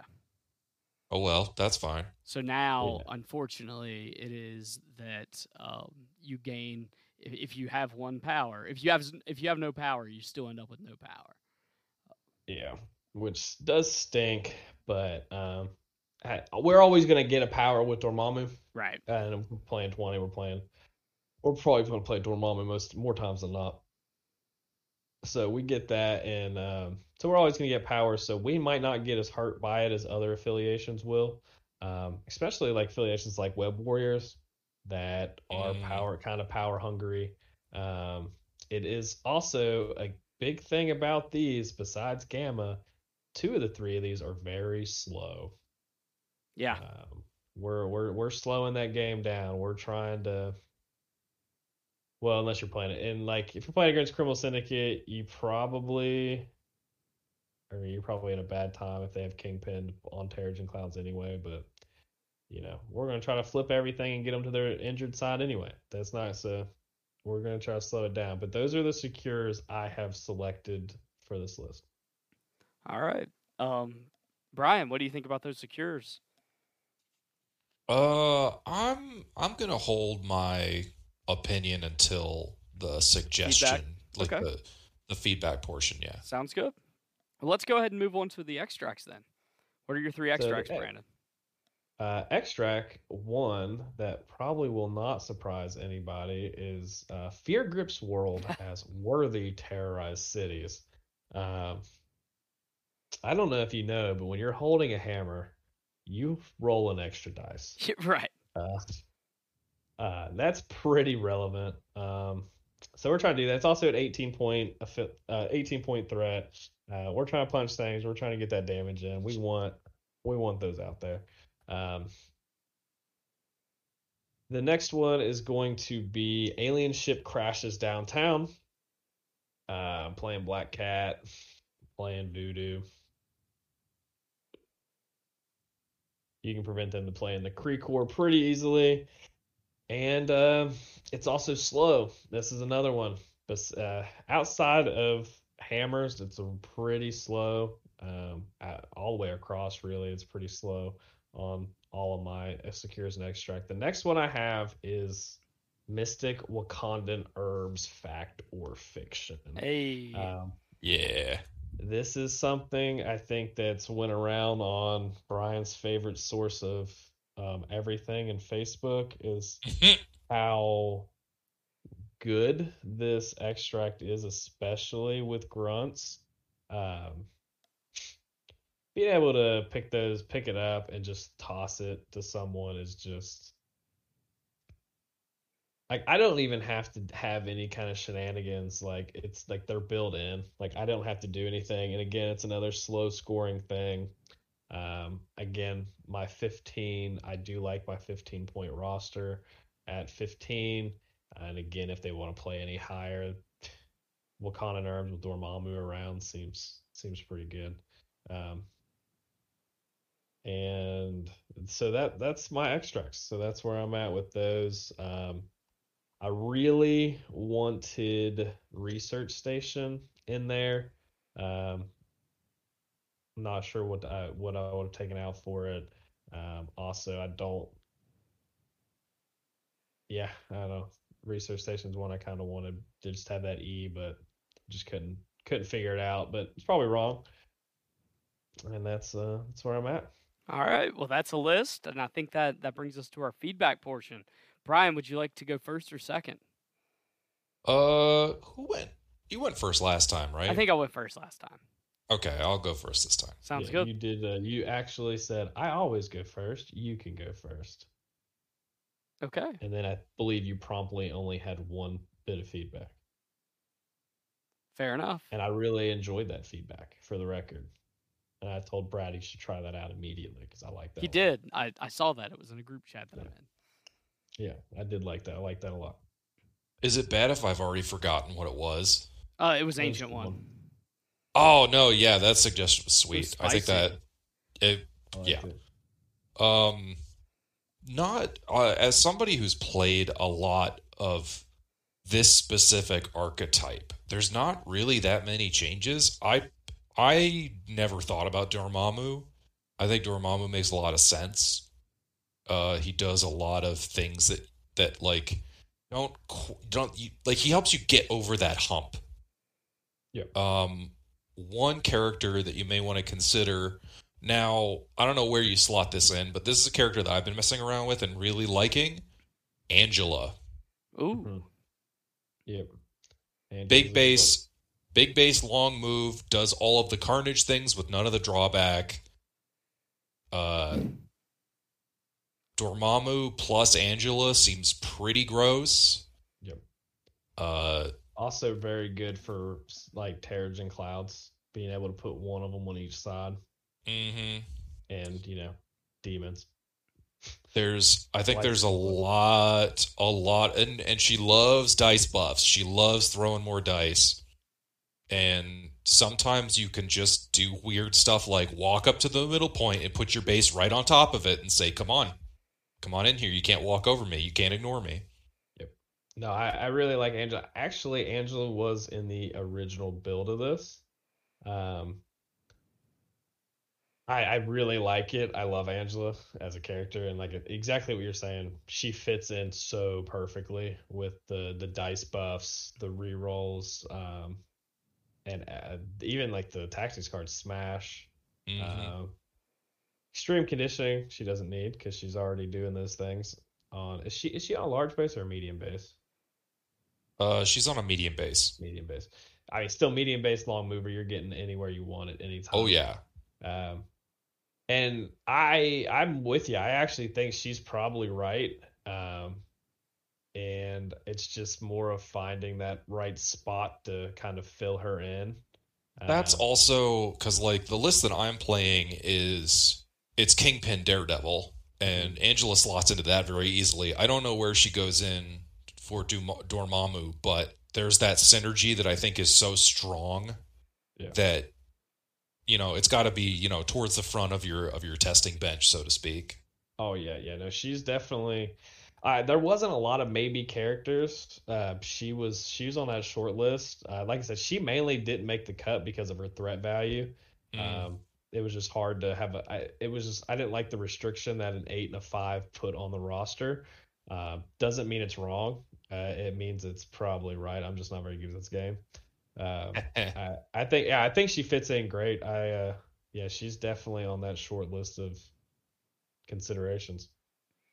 And I've got two tactics cards to potentially talk about.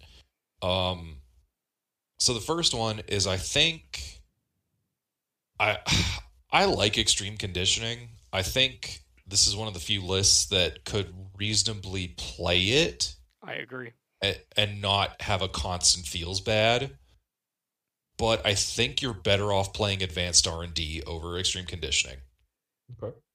For the god awful, you know, somebody else has priority and flips over cubes, and what are you gonna do? Not pick them up? Yeah. I think advanced R&D is a nice. It's a nice oh shit button to be able to press when things are bad. And once in a while, if, like, say, for example, Bullseye starts to, like, hemorrhage power, you can spread it out and, like, get Killmonger online a turn earlier than you normally would. It's also just sort of, like, yeah, it's nerfed or whatever, but I think it's a decent card. I think it's... Yeah, my main concern with that was just the. Sorry if you heard me typing. I was writing down these recommendations to make sure I don't, so I don't forget them. But that was my big thing with advanced R&D is the way it works now. It's just kind of awkward. Sure. And that's my only concern with it. I think it's definitely worth testing. Like I said, my tactics cards are honestly outside of like Dark Restoration, Cruel Tutelage. And probably Bitter Rivals and Usurp the Throne. Like, I think I would be, you know, willing to consider other options for about everything. Not that I hate any of them. I think they all have their own purpose. But I think, I think that's something in this game. Just in general, I think the world kind of forgets about is we don't think about all of these other options. Like, I organized my tactics cards the other day, and I can't tell you how many times I got to one and was like, oh, that's a card? What does that do? That's honestly what I love so much about the game is the customization is endless.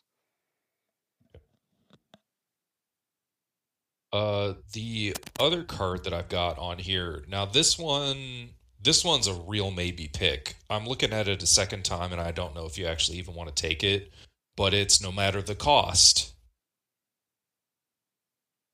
I know that Dormammu is technically where a bunch of your power gen is coming from, but sometimes there's a situation where you're like, I need to hit this big spender right here, right now. I don't care about the damage. I need to make something dead. Yeah. And No Matter the Cost gets you over that hump. You're taking damage anyway, so you don't care about it. I was thinking of some specific scenario. I think it works out really well with Killmonger. Yeah, Killmonger is a good target for it. I think a flipped Shadowland Daredevil really likes it, because it means you have the option to still get that big area for a lot less cost. I was flipping through something, but yeah, like now your big area Demon's Devastation functionally costs 3. Yeah, that's half off. Yeah, and that's really, really good, especially when you're playing Shadowland Daredevil's affiliation, where you're not getting that extra power from Dormammu. Mm-hmm. That's a card I forget about all the time because I don't own any of the Guardians. So I don't own that card, and I forget it exists all the time. And It's really funny because some of the cards I considered for this list were like Battle Lust. Battle Lust is a trap. Oh, 100%. It's 100% a trap. And then like Blind Obsession was the other one that I was considering. And I just forgot No Matter the Cost existed, and I really like that. Especially for reducing Shadowland Daredevil. And again, that big play I was talking about with Killmonger, when you can play Black Ops Strike with the Cruel Tutelage. Now all of a sudden, if you No Matter the Cost, that costs 4 power total instead of 7 power. That 4 power you can do on turn 2 every game with Dormammu as your leader. Yeah, and I mean, hell, Dormammu himself can even use No Matter the Cost. All of a sudden, you have a 2 power spender. It just gets you online so much earlier. Well, that 2 power spender, exactly. But we think about everything else that we've talked about with Baron Mordo. He's always going to have the power to do that. Craven's going to have the power to do that. So now all of a sudden, now we have a 2 power spender. He should have 4 power on turn 2, so now he can smash something. So if we get a smash of size 4, now all of a sudden we're throwing 14 dice for 4 power off Dormammu, and then miscellaneous power off everybody else. And guess what? He still has 7 health left if he hasn't taken any damage. Oh yeah, I love No Matter the Cost, not just on aggressive pieces, but beefy pieces. Like if you're like even something, if you're looking at like a 7 or an 8 on your front half, 3's nothing.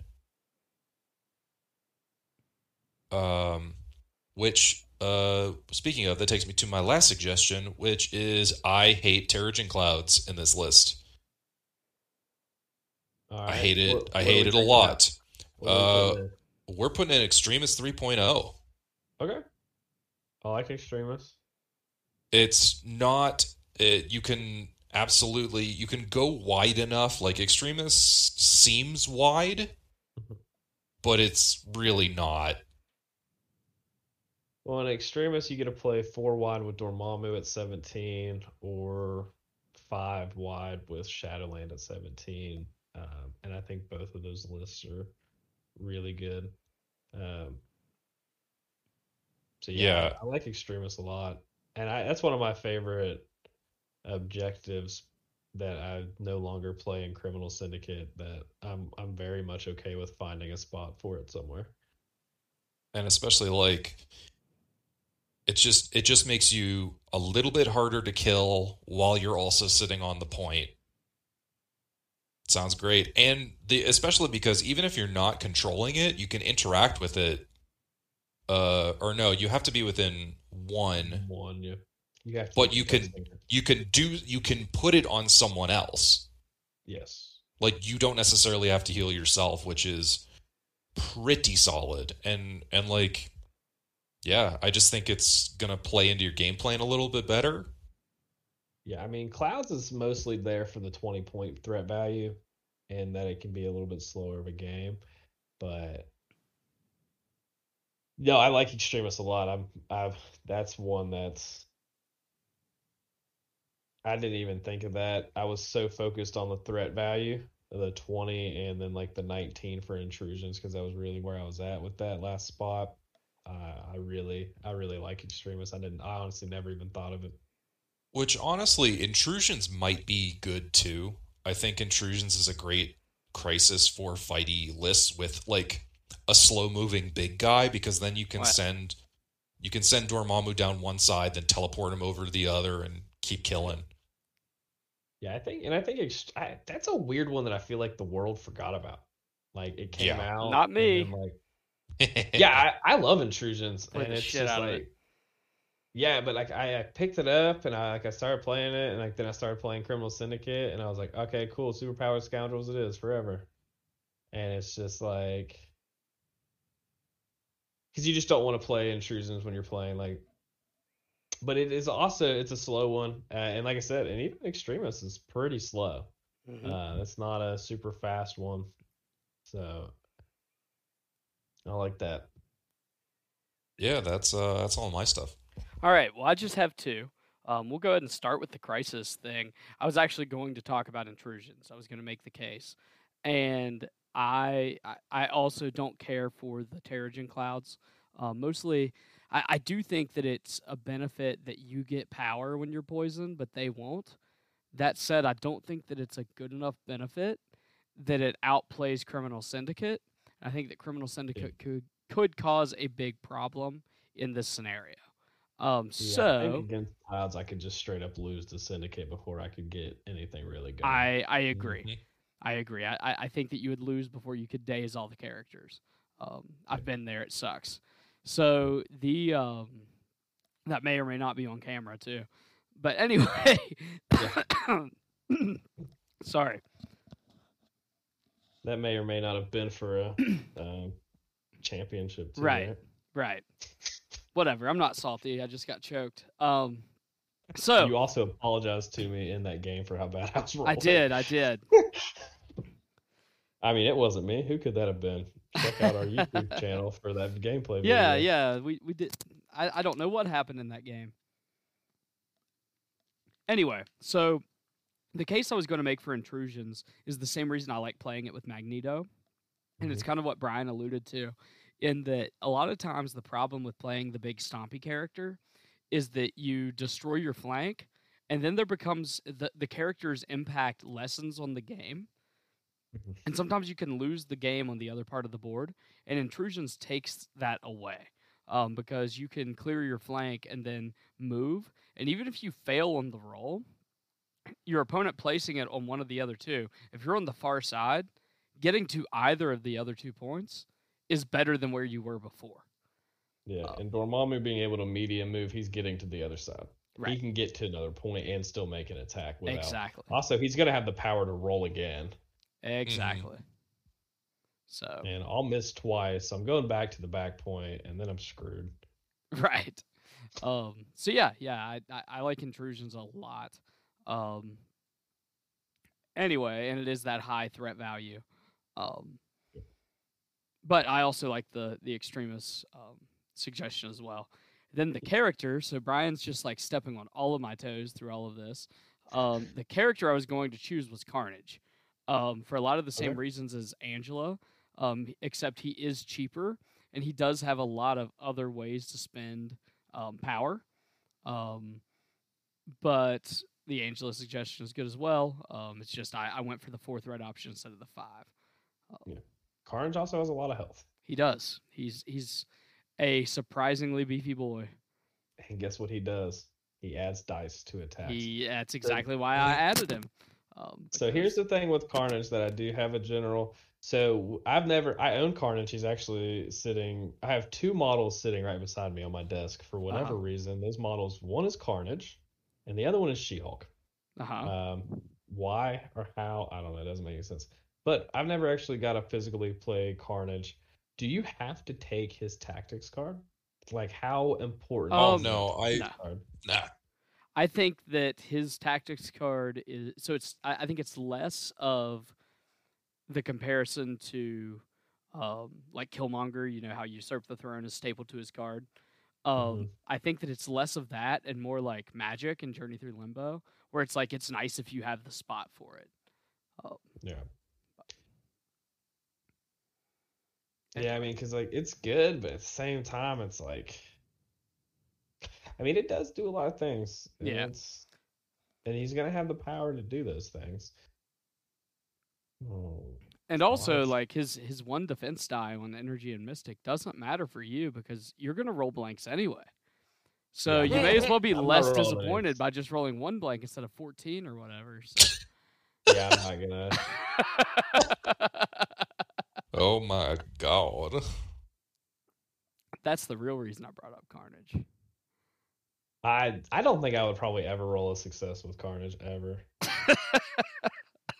Like, just thinking about it, I don't know if I ever would. No. So if you want Carnage in the list, who are you taking out? Honestly, I was going to suggest him, surprisingly, for either the Dr. Voodoo or Black Cat spot. Because I think that you're doubling down on that. I don't know that you necessarily have to. That was kind of, I briefly mentioned that with Angela. I think that's the spot because I'm not sure how often I want both of them or will need both of them. I think I probably only ever need one, and I think it's probably Black Cat. I agree. Mostly because of, actually, it's just always Black Cat because she's affiliated and she's a 3-threat, so Dormammu can bring her back if needed. Yes, I agree. I also agree 100%. All right, I need to recap something real quick. Brian, your recommendations were advanced R&D, no matter the cost, Angela, and then extremists over clouds. Yes. Was there another one, or did I miss one? I think that was it. If there is, I didn't write it down. Okay. I don't think there was. Because I'm putting in the notes on, you can add notes into cerebromcp.com in your roster.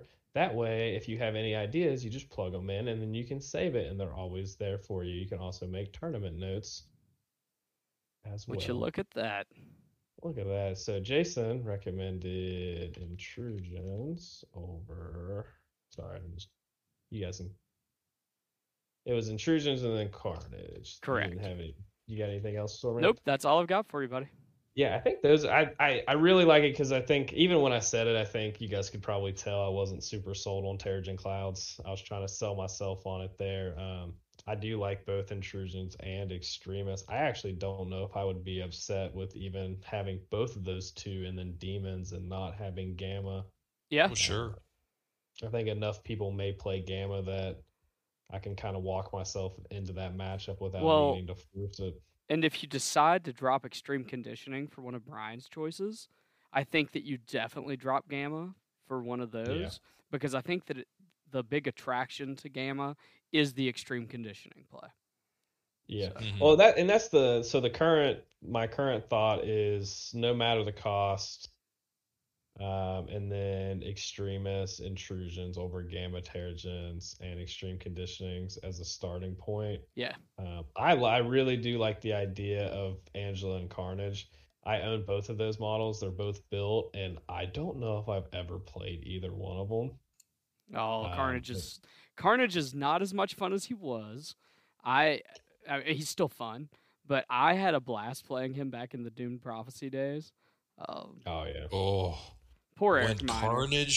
When Carnage pops off, he just shreds. Brian, were you there that night where Carnage through 2 turns ate through Eric's entire X-Men roster? Yes, it was brutal. It was hilarious. I thought Eric was going to cry. I thought he was too. I'm sorry, Eric. I love you. And see, now I even like my 15-point better because I can play Shadowland Daredevil, Killmonger, and then like Carnage, and then Craven or Angela and Bullseye. I want both of them in the list now. Uh-oh. I don't know. Well, I mean, think about that 15. That's brutal. Yeah, like, think about if you were just sitting there and someone was like, all right, cool, Shadowland, Grunts, Killmonger, Bullseye, and then they're like, oh, and Angela. I mean, that's absolutely the kid from The Simpsons on the bus just being like, I'm in danger. Yeah, yeah, and then you're just... And then you're looking down and you're looking at everything you've made a decision on and you're just like, I don't feel comfortable anymore. Like, this is not okay. Like, something has went wrong here and I don't know what to do about it. Well, that's a thing. So we are going a little bit long here. So I think that we need to wrap things up real quick. So Brian, what is our next commercial break? All right, of course. This week's comic recommendation segment is sponsored by our spin-off show, Jason vs. Jason. Each week we bring a topic before the Jasons and they duke it out to see who has the hottest take. But don't worry, because whatever topic is discussed, Jason is always wrong. Dang, thank you, Jason and Jason, for sponsoring our show. This week's Comic Corner, or Comic Suggestion, I think I just named the segment Comic Corner, Brian. That was completely unintentional. Okay, Dad. Yep. So, Brian, would you like to go first or second? I'm going to go first so I can get mine out of the way. Okay. If you steal mine, I'll kill you. I really was hoping he would. I don't think I did. No, go ahead. Mine's very simple. I picked Shadowland. Oh, there you go. The book where Shadowland Daredevil comes from. There you go. That's a very good choice. That storyline is fun. I enjoy that storyline for the Elektra portion as well. Spoiler alert, I like Elektra. Yeah. So my Wolverine, so it is what it is. Oh my! Who invited this guy? There was a reason I was the last one of our original. Because you dodged the first two times. Well, the trick is you got to dodge the podcast appearance because you can't dodge a defense roll. Oof. That's true. Oof. That is true. It is. It's fun. It's a good time. Your comic recommendation? Yeah, my comic recommendation is Strange Academy. This is the writer, actually. The writer is Scotty Young. The penciler and inker is Humberto Ramos. And the colorist is Edgar Delgado. So, Strange Academy is a wonderful book about different... young magic users in the Marvel Universe. I chose this because one of the main characters of the team, of the crew in Strange Academy, is Doyle Dormammu, who is Dormammu's son.